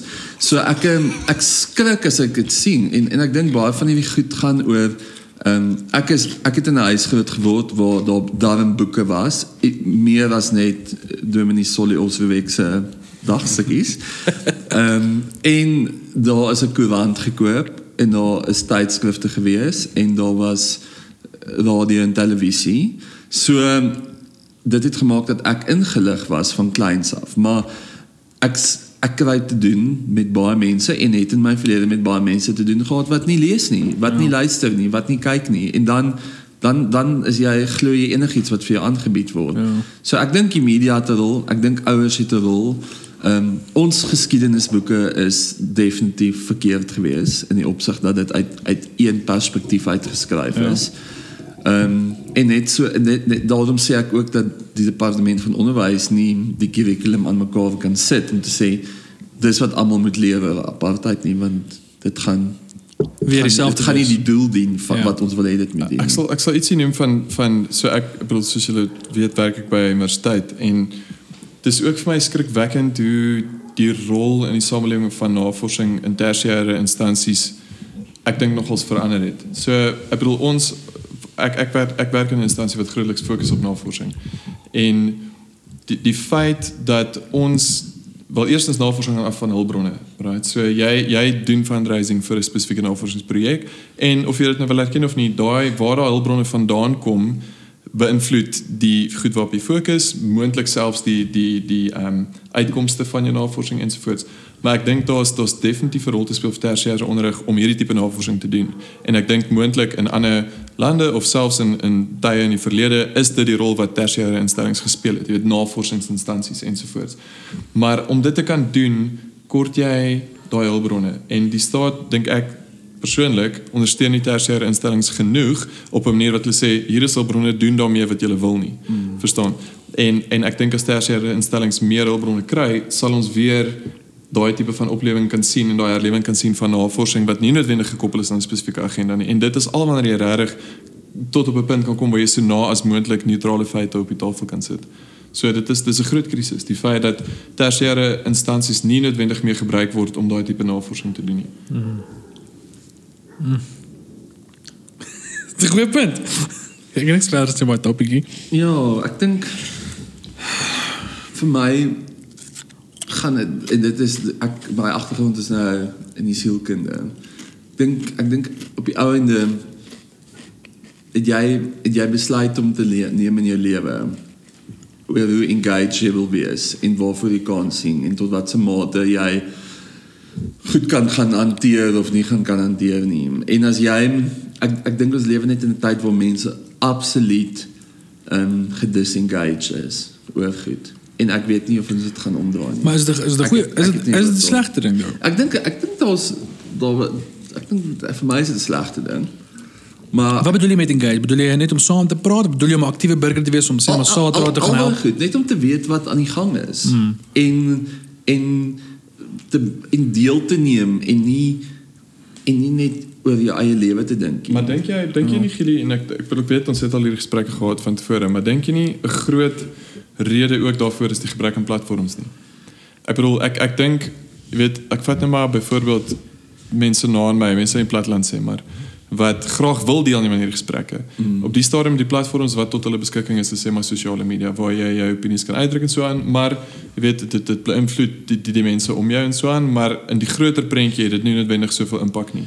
En jy weet dus jy weet tog dat as jy 'n Facebook post maak, gaan dit nie noodwendig deel wees van die nasionale gesprek nie so aan. Ja. En ek dink ek dink daar's 'n ernstige tekort aan geformaliseerde platforms vir mense om deel te neem aan die gesprek. En vat 'n voorbeeld soos AfriForum. Ek bedoel AfriForum eh, het moontlik daai platform. Ek bedoel Ja. hulle, hulle het 'n baie sterk platform om deel te neem aan die gesprekke, maar dit is ook 'n spesifieke ehm um, jy weet perspektief. Ek dink wat Sommige sal beweer hulle is 'n think tank. Ja, so so daar's 'n spesifieke perspektief ek dink wat uitgedruk word deur organisasies plat soos AfriForum, maar in in terme van of in die konteks van die Afrikaner gemeenskap ten minste, is daar nie veel ander alternatiewe nie. Ek bedoel, mm.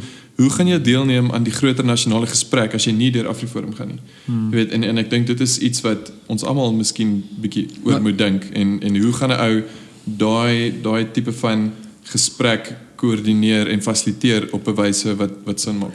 Maar maar, maar hoe hoe dit gelyk like vroeër jare. Want, mm. want ons het nou hierdie behoefte om te engage goed en en maybe is ons is ons dom gehou omdat omdat die wat ons bewind was en die regering het ons probeer beskerm en ons was nie ons het nie ons muscles is nie geflex nie. Dis hoekom ons nie toy toy nie. Dis hoekom ons nie van hierdie goed weet Ek nie dink wat jy het 'n Afrikaanse kultuur van uh, mense wat op 'n sekere vlak met 'n sekere hoeveelheid mense agter dit daar's getalle daaraan gekoppel oor wie goed kan praat nie. Ek dink daar was 'n tyd al waar Oh, dit was nooit nie- nodig nie. Ek bedoel die ding is die, die, of ons dit nou wil erken of nie, die ou bedeling het na ons gekyk.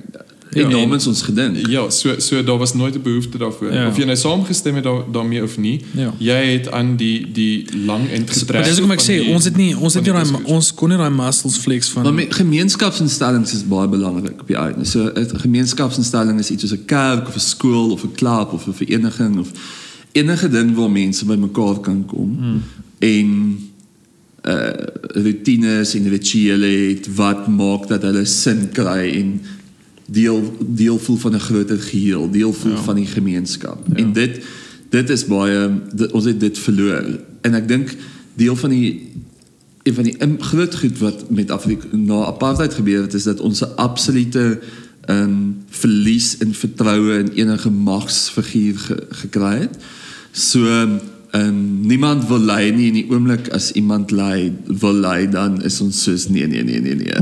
Raak ons- ons is So, julle band ons is ek dink ons is die generasie wat op die ou ende ehm um, gaan gaan onttrek en en 'n baie klein jou lewe lewe en dis waar dit belangrik is en jou huis is waar dit gaan en en en omdat daar ook nie op 'n politieke vlak vir ons enigsins gesê word kom word deel van ons nie verstaan jy so so ten spyte van alles wat jy van die DA kan sê dink as ek kan kyk hoe die DA se nasionale leierskap en provinsiale leierskap byvoorbeeld lyk like, is daar 'n poging om te transformeer So, so En, en en as jy gaan kyk hoe lyk die ANC se nasionale wie wie is die hoogste Ja. wit ANC politieke figuur? wanneer kom? En en hy was uit vir 'n rukkie, verstaan jy? En hoe oud is hy? En wat sy invloed eintlik? En dan jy weet en dan is nou Kalnia as wat wat baie problematies is vir my. So ehm um, Nêrens, nêrens is dit jy weet al, eh, voel wit mense hulle mag veilig voel Ja. en Maar ek- en deelneem aan die gesprek. Ek ek dink ook wat belangrik is vir ons om jy weet of deel te wees van die gesprek is die idee ons moet besef dat of ons moet op 'n punt kom waar ons belange ook die grootste Afrikaanse gemeenskap se belange is. Ja. Ehm um, ek dink op die oomblik en en met goeie rede dink ek is daar 'n sterk gevoel in die Afrikaanse gemeenskap en weer eens met goeie rede dat ons belange op 'n manier apart of uniek is in die konteks van die grootste Afrikaanse gemeenskap se belange. Ehm um, maar ek dink ons moet werk na 'n punt toe waar ons kan sê okay ons het nou 'n punt bereik waar die Afrikaanse mense se se gemeenskappe belange is dieselfde as die As die grootste res van die land, Afrikaanse gemeenskap se belange. En en ek dink dit gaan ook baie deure vir ons oopmaak in terme van politieke deelname ensovoorts ensovoorts. Ja. Maar dis ek meen ons het dit is hoekom verlede jaar se Paasmôre. optogte eintlik amazing was. Want Ja, is die eerste keer amper wat want want wat wat mense het nie geskiedenis om te gaan deelneem aan aan optogte nie want die goed waaroor optogte gaan het hulle nog nooit opgewonde gevoel oor of gevoel dit is waar hulle nie en daar was toe nou die oomblik in in april verlede jaar waar mense bietjie gevoel het Ja. Ongeag ras Ja. almal van ons is Suid-Afrikaners voel hierdie is belangrik Ek dink ek dink ons kan ook wegdoen met 'n klein bietjie sensitiwiteit persoonlik Ja. as Afrikaners. Soos byvoorbeeld so die die die die Zuma protest, die anti-Zuma protest en ek ek het 'n stuk daaroor geskryf waar ek bietjie gek geskeer het soos julle weet met met die wit mense wat deelgeneem het aan die aan die protest, maar en en en vir al die die wit mense wat deelgeneem het aan die protest het baie vlek gekry van die groter Suid-Afrikaanse gemeenskap. Almal het gesê ja skielik, jy weet, as dit jou ekonomiese welvaart, jy weet, ehm um, affekteer wat ek al dan sal mense gaan protest, maar niks anders nie. En en mense het weer in hulle doppe ingekruip en jy weet teruggekeer na hulle geïsoleerde lewe waar hulle gesê het okay wat jy weet ons het nou probeer so skroe die res ons gaan nou weer terugkeer na ons ons eie interne goed. Maar op 'n manier dink ek ons moet jy weet lag daarvoor en sê jy weet sure ek kan verstaan hoe mense sê maar ek gaan jou wys. En volgende keer as daar sê maar optog is of wat ook al wat nie noodwendig jou persoonlik so direk raak nie, maar jy kan sien hoe dit die groter behoefte van die Suid-Afrikaanse gemeenskap raak, neem ons weer deel en weer ja. en weer. Maar dit kom terug na daai sekerheid in jou identiteit waar as iemand jou nok oor tannies wat maak of hulle kan toe toe by 'n optog. Ehm um, en en dan word verwys na kyk die Suid-Afrikaners toe toe. Is jy so veilig in wie en wat jy is dat jy ehm um, nie net wenner saam met lag te lag nie, maar jy kan dit sien vir wat dit is. Ja. Want jy besef daai opmerking kom ook van 'n sekere plek ja, af. Ja, maar ek dink dis hoekom dit dis nooit 'n mors van tyd om selfondersoek te doen. Ja. Maar dis is ja, is maar is jy Afrikaner eerste of is Suid-Afrikaner eerste? En ek dink daai is ook 'n en die, die een kom eerste, dis nie nee, die een is nie belangriker as die ander nie. Dis net party partykeer partykeer is jy ehm um, in 'n rugby span en almal is gelyk op die veld. Partykeer is jy in 'n cricket span en is nou net jy wat bat. Ja. En en ek dink dis so dis so dat in die in die Victor Matfield was 'n slot en 'n rugby speler. Verstaan jy? So jy het nie te vra wat was jy eerste nie. Ja. Jy het 'n Dis nie net exclusive nie. Ja, ja. jy het 'n rol. Hmm maar jy het ook net 'n posisie. Maar ek dink daai dis 'n mooi mantra van wat ek wat ek voel ons kan begin 'n 'n adopt. Ehm um, van van net daai toe om te verstaan jy's albei. Ja. Want ek dink daar's baie kere daai angs kom van almal wil my nou weg want ek's Afrikaner. Dit gaan daar's daar's daar's daar's ander stuff ook at um, at plan. Ek dink dis why what about is 'n ding wat altyd die challenges want die plaasmoeder optog was belangrik want finally het, het, het mense saamgestaan en gegaan hierdie kwessie is 'n issue. En dit beteken nie mense sê township moorde is nie 'n issue nie. Nee. Dis net op hierdie oomblik, ek sê altyd like as jy as jy gaan rugby kyk, as jy alles park toe gaan, beteken dit nie haat cricket nie. Ja. Jy is nie daar om rugby te kyk. Jy wil vandag rugby kyk. Ja. En en vandag is die optog sê net maar oor oor dit, maar ek dink daar ag I don't know, ek dink daar's maar daai daai daai challenge maar net soms. Is, maar, maar, ons ons geniet ons geniet ons geniet vir mekaar. Dit was my interessante optog daai, want dis op die einde gereël deur 'n meisie in die Kaap. Hmm. En daar was 'n een boer in 'n spesifieke gemeenskap wat 'n video gemaak het in sy bakkie. Ja. En nie een van hulle was geaffilieer aan enige organisasie nie. So dit was ja. die die intensie agter die optog was cyber in ja. rein. En ja, was die politieke gewin of enige die grootste optog van sy soort waar ja. organisasies met baie meer um, in die game wat wat wat sulke goed gereël het kon nog nooit daai traction kry op enige optog nie want die intensie daar agter ja, is nie altyd reg. Kom met 'n kom met like mooi. Dis moet ek sê dit. Dis ook nou gepraat van haat het substance nie, want dit hierdie kom ja. uit 'n uit 'n mooi like weerlose plek uit ja. van van uh dis dis like amper uh dis nie hartseer plek nie. Dit was opreg in Queensboro ja. in sy ja. Die optog was nie teen iemand nie. Nee. Dit was nie teen iets nie. Dit was dit was vir iets. Dit was vir iets en en ja. dis gewoonlik die ding is sodra jy iets soos boikotte is teen iets. Daar is nie substance as jy teen iets is nie, maar eerder eerder jy kan jouself nie definieer as ek is nie dit nie. Ek is nie dit nie. Ja. Ek is nie dit nie. Jy moet op die einde kan sê ek is dit. Yes. So vir my vir my hoe ek baie keer hieroor dink is is in die konteks van identiteitspolitiek. Right. So bedoel ek ek wil graag sien hoe ons terugkeer, wel ek weet terugkeer ek weet of ons ooit daar was nie, maar na 'n stelsel toe waar mense op beginsels staat maak en nie nie op identiteit nie. En ek dink hmm. Afrikaners net soos almal anders val dikwels in daai lokval van identiteitspolitiek of ons nou wil erken of nie. En om taal byvoorbeeld as 'n as 'n voorbeeld te gebruik. So en ek weet jy vir baie passievol oor maar die idee dat daar's meer nie wit Afrikaans sprekendes in die land op die oomblik as wit Afrikaans sprekendes, right? So as jy regtig veg vir jou taalkwessie, dan gaan jy op 'n manier mobiliseer saam met die breingemeenskap en jy gaan sê luister, taal is die beginsel waarvoor ons hier veg. So ongeag wat jou identiteit is, of jy nou Afrikaner is en of jy nou as 'n Afrikaner identifiseer of as 'n breinpersoon of wat ook al die geval mag wees, op die einde van die dag is die beginsel taal. So ons fight teen hierdie spesifieke beginsel. Identiteit is dit probeer ons so ver as moontlik op sy skuif. Ek dink jy kan dit nooit totaal doen nee. sonder om dit in ag te neem nie. Dit sal altyd deel van die prentjie wees. Ja. Maar ek dink ons moet terugbeweeg na 'n Reg en situasie waar jy is beginsel gedrewe en nie noodwendig identiteit gedrewe nie. En jy kan dit deurvoer na elke Ja. liewe debat en elke gesprek in Suid-Afrika. Ek bedoel as die as die so die die die optogte waarna ons nou net verwys het wat so wonderlik was in die sin van dit was multikultureel en daar was jy weet veel rassig ensovoorts. Die die beginsel waarteen almal geveg het op daai stadium was korrupsie geweest. Ja. Ehm um, en dit is wat mense bymekaar gebring het. So ons moet terugkeer ek dink na 'n stelsel of ons moet keer na 'n stelsel waar beginsels ons bymekaar bring ja. en nie identiteit ons bymekaar bring nie. Maar dis 'n wêreldwyd ding. Ek dink 'n partykeer staan ek terug en dan besef ek die goed waarmee ons worstel is in ander gemeenskappe ook aan die gang mm. en in ander gedeeltes van die wêreld ook aan die gang. Dis nie eie aan ons altyd nie en dis ja. belangrik om partykeer te besef jy veg teen magte wat wat buite jou beheer is ook. Ja. Ek dink nou nog klomp van die groep like ons is nie die enigste want mense val baie keer in daai trap om te dink, "Ag, oh, dis so bad hier so en ons president." Maar as jy gaan kyk na die, na die ander like ander groot lande, almal almal gaan iewers met recover van 'n horrible president. En ons gaan nou Ja. deur daai recovery fase moet gaan van 'n abusive relationship. Ja. Amerika gaan binnekort deur dit moet gaan as Trump weg is. Putin as hy eendag weg is, gaan Rusland moet recover van hom. Kim Jong Un, Zimbabwe moet recover van Die Britte gaan en en Zimbabwe gaan nou dit nou 'n nuwe ou. Maar eintlik is like wêreldwyd het almal like hierdie is is dit nie so is nie so bad as jy mooi daar kyk. Daarvan almal net daai abusive um, So die vraag is eintlik hoekom gaan daar nie goeie mense in politiek in nie?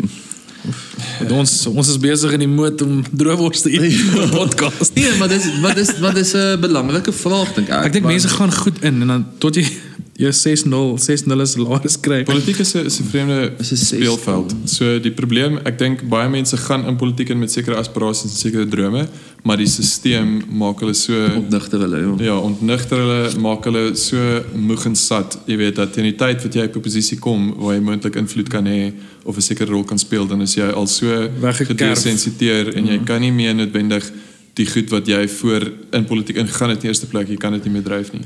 Ja. Ek meen Mooi Moes my man is my groot voorbeeld. Hy was vir my ridder op die wit perd. Uh, like ek het Afrikaanse musiekvideo gesien met die son wat opkom agter hom. Ja. Ja. Jane Leone op 'n plaas. Het, en deesdae is dit soos damn man, is amper eens dieselfde dieselfde persoon vir my die goed wat gesê word en ek maar die DA het hulle issue by hom, maar net hy is my so 'n voorbeeld van dis asof jy kan sien hy hy hy's in 'n abusive verhouding en hy's al so geslaan emosioneel dat hy net soos ek weet. Maar ek meen dis op die ou ende ons het ook in die ons het ons het die terugkeer na oorlog beleef met George W Bush begin van die 2000s soos in 3 dink ek is het hulle jy weet Irak weer binne geval. En ehm um, so ons het Clinton beleef. Ek as jy nou kyk in die wêreld wat aan die gang was. So Clinton het 'n baie dit was die ekonomie het geboom, liberalisme het geboom. Almal was happy dat dit goed gaan in die wêreld. Hy het baie goed aangevang wat circumspect was, maar toe maar dit het nie goed gegaan nie want hy na hom sy mens gedink het die demokratiese volgende verkiesing is 'n shooing en toe maar binne sy land was daar weerstand teen hom. Toe is dit 8 jaar van George W Bush, oorlog, jy weet, alles wat daarmee saamgaan, die die resessie, ehm um, toe is dit Obama 8 jaar weer eens almal beleef hierdie euforie, maar dit kon nie so goed gewees het nie want op die ou ende is dit Trump verkies na Obama. Ja. So as dit as as 'n Obama se invloed regtig so goed was en so ehm um, transformerend was, sou dit nie die verkiesing van 'n Trump in staat gestel het nie. En dis hoekom sy address nou dag hier so op Mandela Day vir my te min introspeksie gehad het om te sê maar moenie vir die wêreld breek oor demokrasie nie. Vertel liewer vir my wat jy dink jy langs die pad verkeerd gedoen het of moes gedoen het want jy het jou land eintlik in bad shape gelos op die einde dat 'n Trump verkies is. Dis nie dis nie net vir sy deur op die einde nie. Ja, ja. Ek dink weer eens vir my praat dit tot hierdie idee van identiteitspolitiek en die Ja. beginsel politiek nie. So nog iets wat my baie pla van wêreldpolitiek. Ek praat nou nie net van Suid-Afrika nie. Is hierdie absolute polarisering. Right? Ja. So dis nou soos jy sê, dis hierdie pendulum wat die hele tyd swaai. Ja. Bedoel dan dan beweeg jy na 'n persoonlikheid soos soos Bill Clinton, daarna beweeg jy na 'n persoonlikheid soos George Bush en so aan. Ja. En Bill En nou is Clinton daai twee in in cahoots teen Trump. En en wat scary ja, is. En en en wat wat interessant is is dat in in Bill Clinton se geval, ek bedoel soos jy sê, die omstandighede en so aan sou ou laat dink het dat die demokratiese party het 'n redelike sterk posisie, maar in sy geval was dit persoonlike goed wat teen hom getel het en dit het gereflekteer op die demokratiese party. Ek bedoel sy affairs en al daai gemors. So weer eens was dit gekoppel aan identiteit en ek dink iets wat ons moet besef en dis nie altyd maklik om te sê nie veral mense vir mense wat sterk voel oor politiek en politieke partye is die idee dat daar sekere beginsels of ons nou wil erken of nie wat goed was aan die demokratiese party tydens Clinton en ook goed wat sleg was. Ja. Dieselfde met George Bush. Ek bedoel daar was goed wat baie sleg was, maar daar was ook goed wat wat goed was.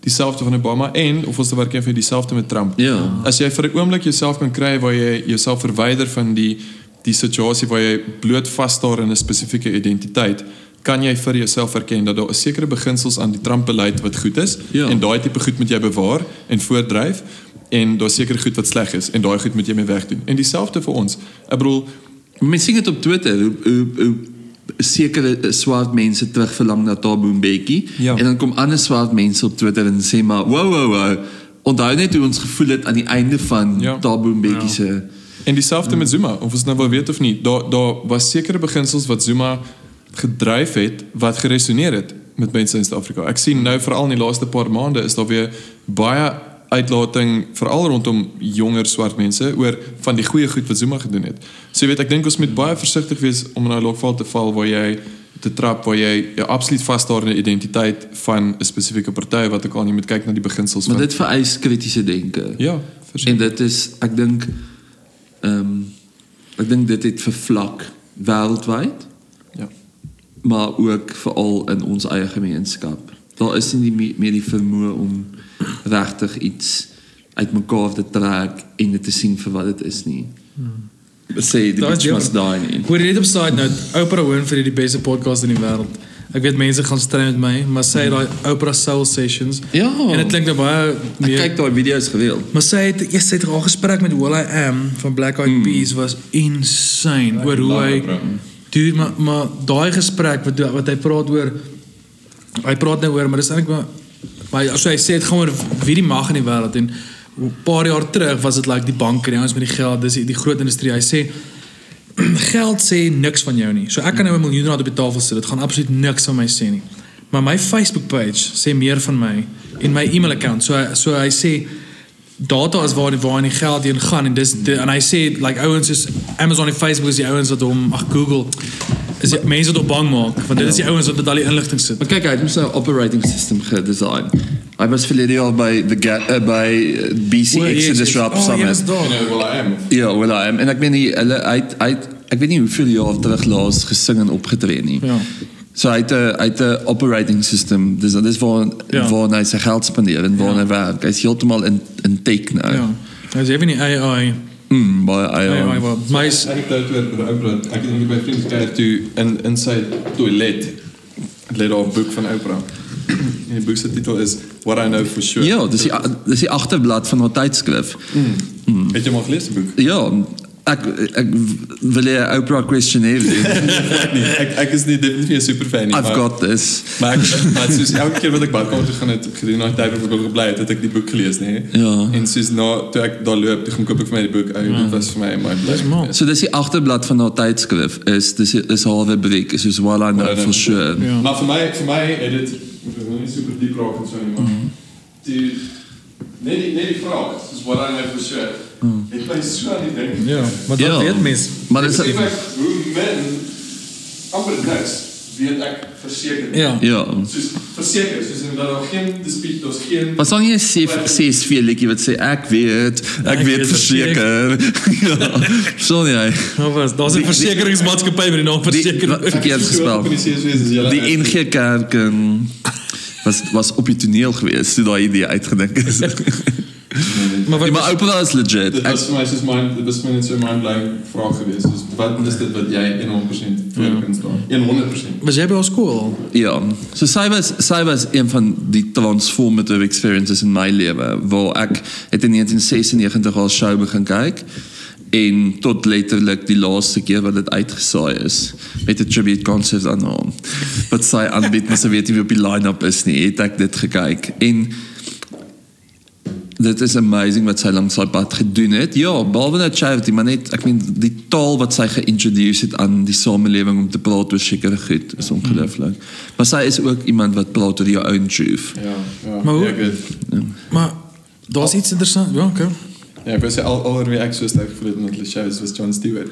Die Bruce Springsteen op sy laaste show gespeel. O, ja. Dat was pretty cool. Ja. Maar daai daai like talkshows word maar gerun deur vrouens like wêreldwyd. Dis maar 'n vreemde ding. Like jy kry nie mans met daai tipe die Piers Morgan ding tel nie heeltemal nie. Dis Maar maar dis da- maar dis daytime, verstaan jy? So dis dis word uit dit letterlik word uitgesaai in die dag.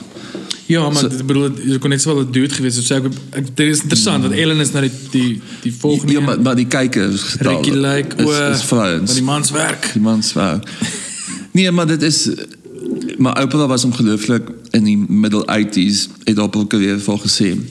Um, toe wou toe sou haar show begin toe hulle vir massiewe salarisse aangebied het. Toe vat sy movies se pay cut, toe sê sy maar sy wil die syndication rights by I want to own my own name. En dis was haar geld gemaak het. Ja. Sy het- sy het gesyndicate van daar af. Deur die show te verkoop in ander lande. Ja. Ja. En net die content en alles wat daarmee saamgaan. Dis Ricky Gervais ook. Dis hoe hy ook maar sy bajillions gemaak het. Dis The Office is vertaal in soos elke tweede taal in die wêreld. Wat crazy is. Hoe begin julle as jy wakker word in die oggend? Wat is die eerste ding wat julle doen? Oh, is dit die op 'n podcast? Want ek ja, want ek want ek sit my foon aan en die, die eerste ding en ek dink dis baie keer die lokval waarna ek trap want as jy net wakker word dan dit voel of die hele wêreld jou aanval. Jy lees daai tweet verkeerd, die, die SMS wat jy kry of die WhatsApp is aanvallend ewen nou dit is nie aanvallend nie. Ja. Soos hoe lyk jou roetine as jy opstaan in die oggend? Is dit mediteer jy dalk vir so 10 minute? So ek, ek gaan in fases. Ek het nie 'n job waar ek kwart vir 6 op die highway moet wees anders gaan ek nie by tydsfees nie. So ek ek word vroeg wakker maar ek het 'n baie rustige oggend. Hmm. So ek ehm mees van die tyd kyk ek maar gou wat op my foon aangaan. En dan dan lees ek. O, oh, okay. Dis ek sou baie graag wil mediteer, maar ek sien lees as 'n vorm van net fokus op een ding. Jy het bly beplaas ook. Dis wat dit great maak in 'n mate.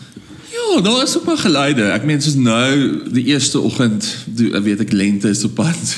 Die kolgaanse die die die die sinkdak aangeval het. Dis dis dis aggressief. Maar ja, ek dink ek dink is moeilik. Almal sê jy weet ek dink is 'n leksheid om te sê om te sê ek kyk nie op my foon nie. Ja. Maar almal van ons het kommunikasie gehad met iemand en jy moet gaan kyk en ons boodskappe en ons mense goed laat weet wat wat jy nie kan delay vir 'n halwe dag nie. Mm. So. Wil jy sê hoe jou dag begin? ek sal. nee, maar ek wil weet van interessant. Ja, wel, ek ek so ek ek slaap met my foon op op daai night Ja, ja. shift wat ook al So so, net- net net sekere nommers so goed kan deurkom. Ja. So ja, ek kyk ook my boodskappe en so, Ja. ja. maar ek ek het daarom die so 'n groot stap in my lewe, moet ek sê, wat seker die grootste impak gehad het op my gemoed oor die laaste paar jaar is toe ek Facebook van my foon afgehaal het. Mm. Ek het die app delete.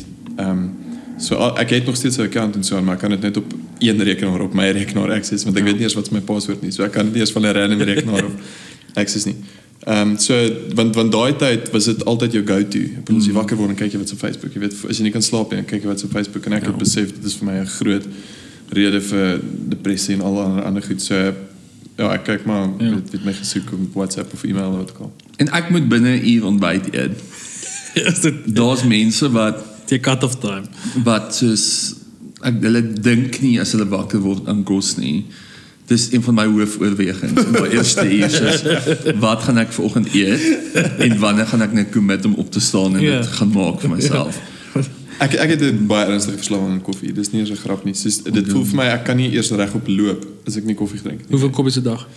Nee, so ek het ek het ook nou begin om nie meer na middagete koffie en koffie te drink nie. So ek drink decaf na middagete. maar tot en dan Ja.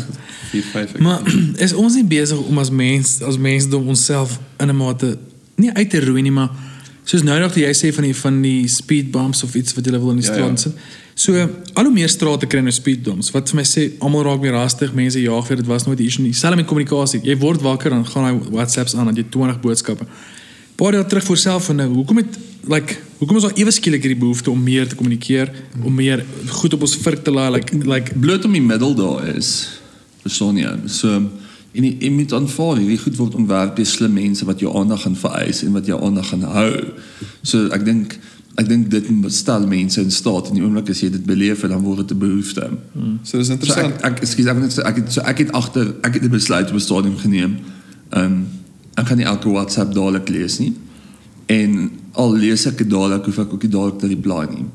Want ek hou byvoorbeeld die idee dat jy die hele tyd moet beskikbaar wees en daai verantwoordelikheid moet hê om nou aandag te gee aan iets is nonsens. Ek het toevallig nou 'n video gekyk waar Ed Sheeran julle weet seker hy het besluit om selfone alles. Mm. Hy het vir 'n jaar mos dit. Ja, wel ek dink nog steeds ja, so hy hy het 'n selfoon, maar dis dis nie 'n smartphone nie. Maar So iemand- hy kan nie wat hy kan letterlik net oproepe ontvang en SMS'e. Ja. En hy sê dit het sy lewe Mm. 'n duisend keer verbeter. Dit was so baie James Corden, jy weet Ja. ja. wat hy so in die kar sing kom. Ek dink hy ja, ek dink hy het vir 'n jaar lank. Ek dink nie is dit nog so seer meer so nie. Maar hy het mense wat al daai goed vir hom Ja, uitvind. en dis die ander ding, nee. hy het 'n PA en hy het iemand So wat dis nie dis nie dat hy nie daar is nie. Hmm. Maar ek maar ek doen breuke van social media af. Ja. ja. Maar voel jy nie voel jy nie mense is ongeskik as jy 'n WhatsApp stuur en die boodskap gaan deur, jy sien daai blou tiks en hulle reply nie. Mm -mm. Want ek ek voel nie noodwendig ek is ongeskik nie, maar ek partykeer dan dis asof dit jou probleem raak. So jy kan nie nou reply nie want jy's besig. Ja. En jy kan ook nie eens nou sê hoor ek gaan nou nou reply nie. Maar dan dan kom hy volgende dan kom die volgende En boodskap die deur vir die vraagteken. van voice notes want partykeer kon jy besig wees met iets of in 'n gesprek wees of 'n workshop bywoon wat ook al en jy kon bly kommunikeer het want dit was in teks so jy kan lees en antwoord maar nou stuur mense voice notes en dan is dit soos nou gaan moet wag Ja ja. want ek is nou in 'n posisie om te luister nie. Ja. So ek het nie die verwagting dat mense dadelik moet antwoord nie omdat ek nie daai druk op myself sit nie. Ja. Vir my vir my is om 'n boodskap te tik op WhatsApp is baie min moeite. So ek kan ek kan multitask. Ek kan besig wees met 1000 goed en steeds op WhatsApp 'n gesprek voer en dit is vir my fyn.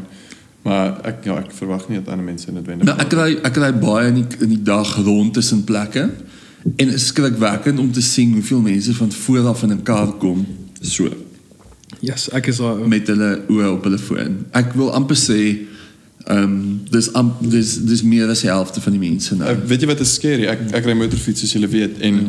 so ek kan in mense se karre inkyk terwyl ek deur Ja. die karre wikkel en dit is shocking. Ek beloof vir jou seker 99% van mense wat besig is om te bestuur is besig op hulle fone. Ja. Dis erg. Dit is baie erg. Ek het nou nog 'n ou gecheck uit so hy het sy foon hier voorgehad, dis hy besig om like iets te kyk, maar dis nog daai slow traffic, so dis bumper to bumper. Ja. Dat jy so jy Hy stream jy- ietsie. Jy grip die stuurwiel en jy grip die foon. Ek het respek gehad vir dit, maar dis baie Hulle onveilig. skills. Maar sit hy sit daar en kyk 'n stukkie reeks. Maar dis wat ek sê, hoekom het ons hierdie so ek verstaan wat jy sê, dis hierdie medium. Maar daar's daar's iets dan soos hoe ons net onsself verwoes deur moet nou moet nou alles doen. Ek moet nou bestuur. Hierdie is die gevaarlikste wat jy kan doen is nou bestuur. Kom moet jy nou nog op jou so, foon. so die navorsing wys dat mense se- vir vir korter tye kan konsentreer, maar hulle kan beter konsentreer. So dit het geskuif waar in die, in die verlede is jy gereward vir lang konsentrasie. Nou word jy gereward vir intense konsentrasie. Maar die maar die die die die crazy ding is dat mense spandeer nie hulle tyd op goed wat noodwendig konsentrasie vereis nie. Nee, maar dis omdat maar dis omdat tyd nou gecompress word. Ja. So daar's nou Ek bedoel in plaas van 'n podcast luister, sal hy eerder op Facebook browse. ja, so ek ek het ek het podcasting het vir my 'n ding geword in die kar waar aan die einde van die dag het ek baie keer 'n uur of 'n uur en 'n half episode van iets klaar geluister. Al want kommersiële radio frustreer my, maar B ook talkradio frustreer my want mense wat inbel is stupid. So um, ek ek kan nie, so ek kry podcast net luister. Ek kan nie 7 uit 2 luister nie, dit maak my so depressief. Maar ek ek dink se tyd is gecompress. So jy kan nie meer produktiwiteit en effektiwiteit en invloed en impak meet aan ure nie. Ja. So so as mense mense kry in 'n korter tyd baie meer gedoen. Ons almal ken daai gevoel van ek het nou uur en ek moet nou iets gedoen kry. En dan dink jy maar ek het 5 dae gesukkel om dit te doen. Hoekom kon ek dit nie toe doen nie? So al ons lewe van krisis tot krisis. Ja. Maar ons het ook die skill om dit te hanteer elke keer. Dit is voel aan hoe ek skool deurgekom het. Ek het die oggend voor die tyd ja. vir 4 uur lank alles gesmash in my brein. en dan het ek dit net gaan hoop om by te kry 60. En 'n halfuur daarna kan mens niks onthou nie. Dit is voel aan Nee, dit is horrible. Ek ek, ek kon het julle laat in die nag geswat of vroeg opgestaan. Ek is nie ek verkies om laat te wakker te bly. Ek nie vroeg opstaan nou nie. Ek het vroeg opgestaan. Ja, Jy bou? maar- ja, daar. Nee, Vroeg opstaan. nie laat geswaat nee, maar, of nee, vroeg maar, opgestaan. Nee, nee, vir albei. Maar ek het nooit dis die ding, ek was super ek is super last minute, like alles in my lewe is so. Alles is ehm ek het letterlik net opstaan in die oggend en dan gaan skryf. Alles ek my kop gekry wat ek was maar net oud gegaan het. Ek gaan net my 60. Ek het nie hoër ideale gehad nie. Maar vir my was die dood eenvoudig rede dat ek kon nie slaap as daai stres op my is nie. So jy het geswaat hard voor dit. Ek sal eerder swat tot ek voel Ja. ek is op 'n decent plek waar ek eerder kan slaap. Slaap, en- slaap is my 'n ongelooflike ontvlugtingstegniek. Dis my Ek kan nie ek kan nie slaap net Yes. at will nie. Ek ek's nie ou wat net aan die slaap kan Maar raak. daai wat jy nou sê Gielie, dis my lewe. So as ek klomp goed op my tafel het, Dan gaan slaap ek. dan sê ek soos ek gaan my foon afsit. Dis 2 in die middag. Ek gaan my foon afsit en net die, die wêreld bed. En dan pluk jy 'n groter lat. Mm. Want die oomblik as jy 6 uur wakker word, dan is daar 100 mis. Die lysie is nog steeds Die daar. deadlines is gemis. Almal is kwaad vir jou. But first altyd 'n nap. ja, dis die belangrikste. Ja, maar met, maar dis dis met depressie en met soveel goed baie party mense slaap meer, party mense slaap minder, party mense eet meer, party mense eet minder. Ehm um, dit kan albei kante toe gaan. Is ehm um, ter afsluiting. Is jy optimisties oor die land in ge, in geheel waar ons op pad is wat aangaan?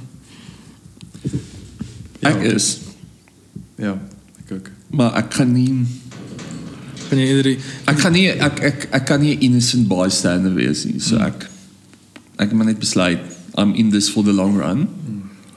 En ek kan op 'n manier my ander val maak en deel wees.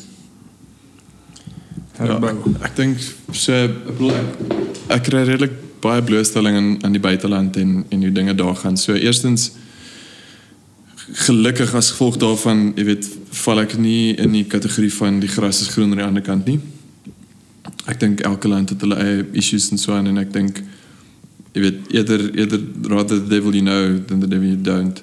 Uh, ek voel baie sterk daaroor in in Suid-Afrika. Ek dink ten minste weet ons wat die kwessies is. Dan is daar 'n klomp ander observasies wat ek het in terme van goed waarmee ons sukkel in Suid-Afrika vis-à-vis hoe ander lande daarmee deel. Soos byvoorbeeld ek bedoel meeste van ons gesprek vanaand gaan oor rasseverhoudings. Mm. En jy weet ek het nou net so daaraan gedink toe jy besig was om oor iets anders te praat dat dis baie interessant dat as ek in 'n ander land is en jy weet dis in 'n sosiale ehm um, jy weet ruimte, sê maar in 'n restaurant of in 'n in 'n gym of wat ook al die geval mag wees. En ek sien hoe min ongelooflik min rasse-integrasie daar in ander lande is. Ja. Jy weet ons ons is baie vinnig om onsself te kritiseer. Ons is moerhard op onsself as Suid-Afrikaners, veral rondom die rasse kwessie. Maar die, die interessante ding is dat daar is nie 'n ander land wat dit al beter as ons reg het nie. Nee. Jy weet daar's daar's baie lande wat ek dink miskien moontlik op dieselfde vlak as ons is en slegter af.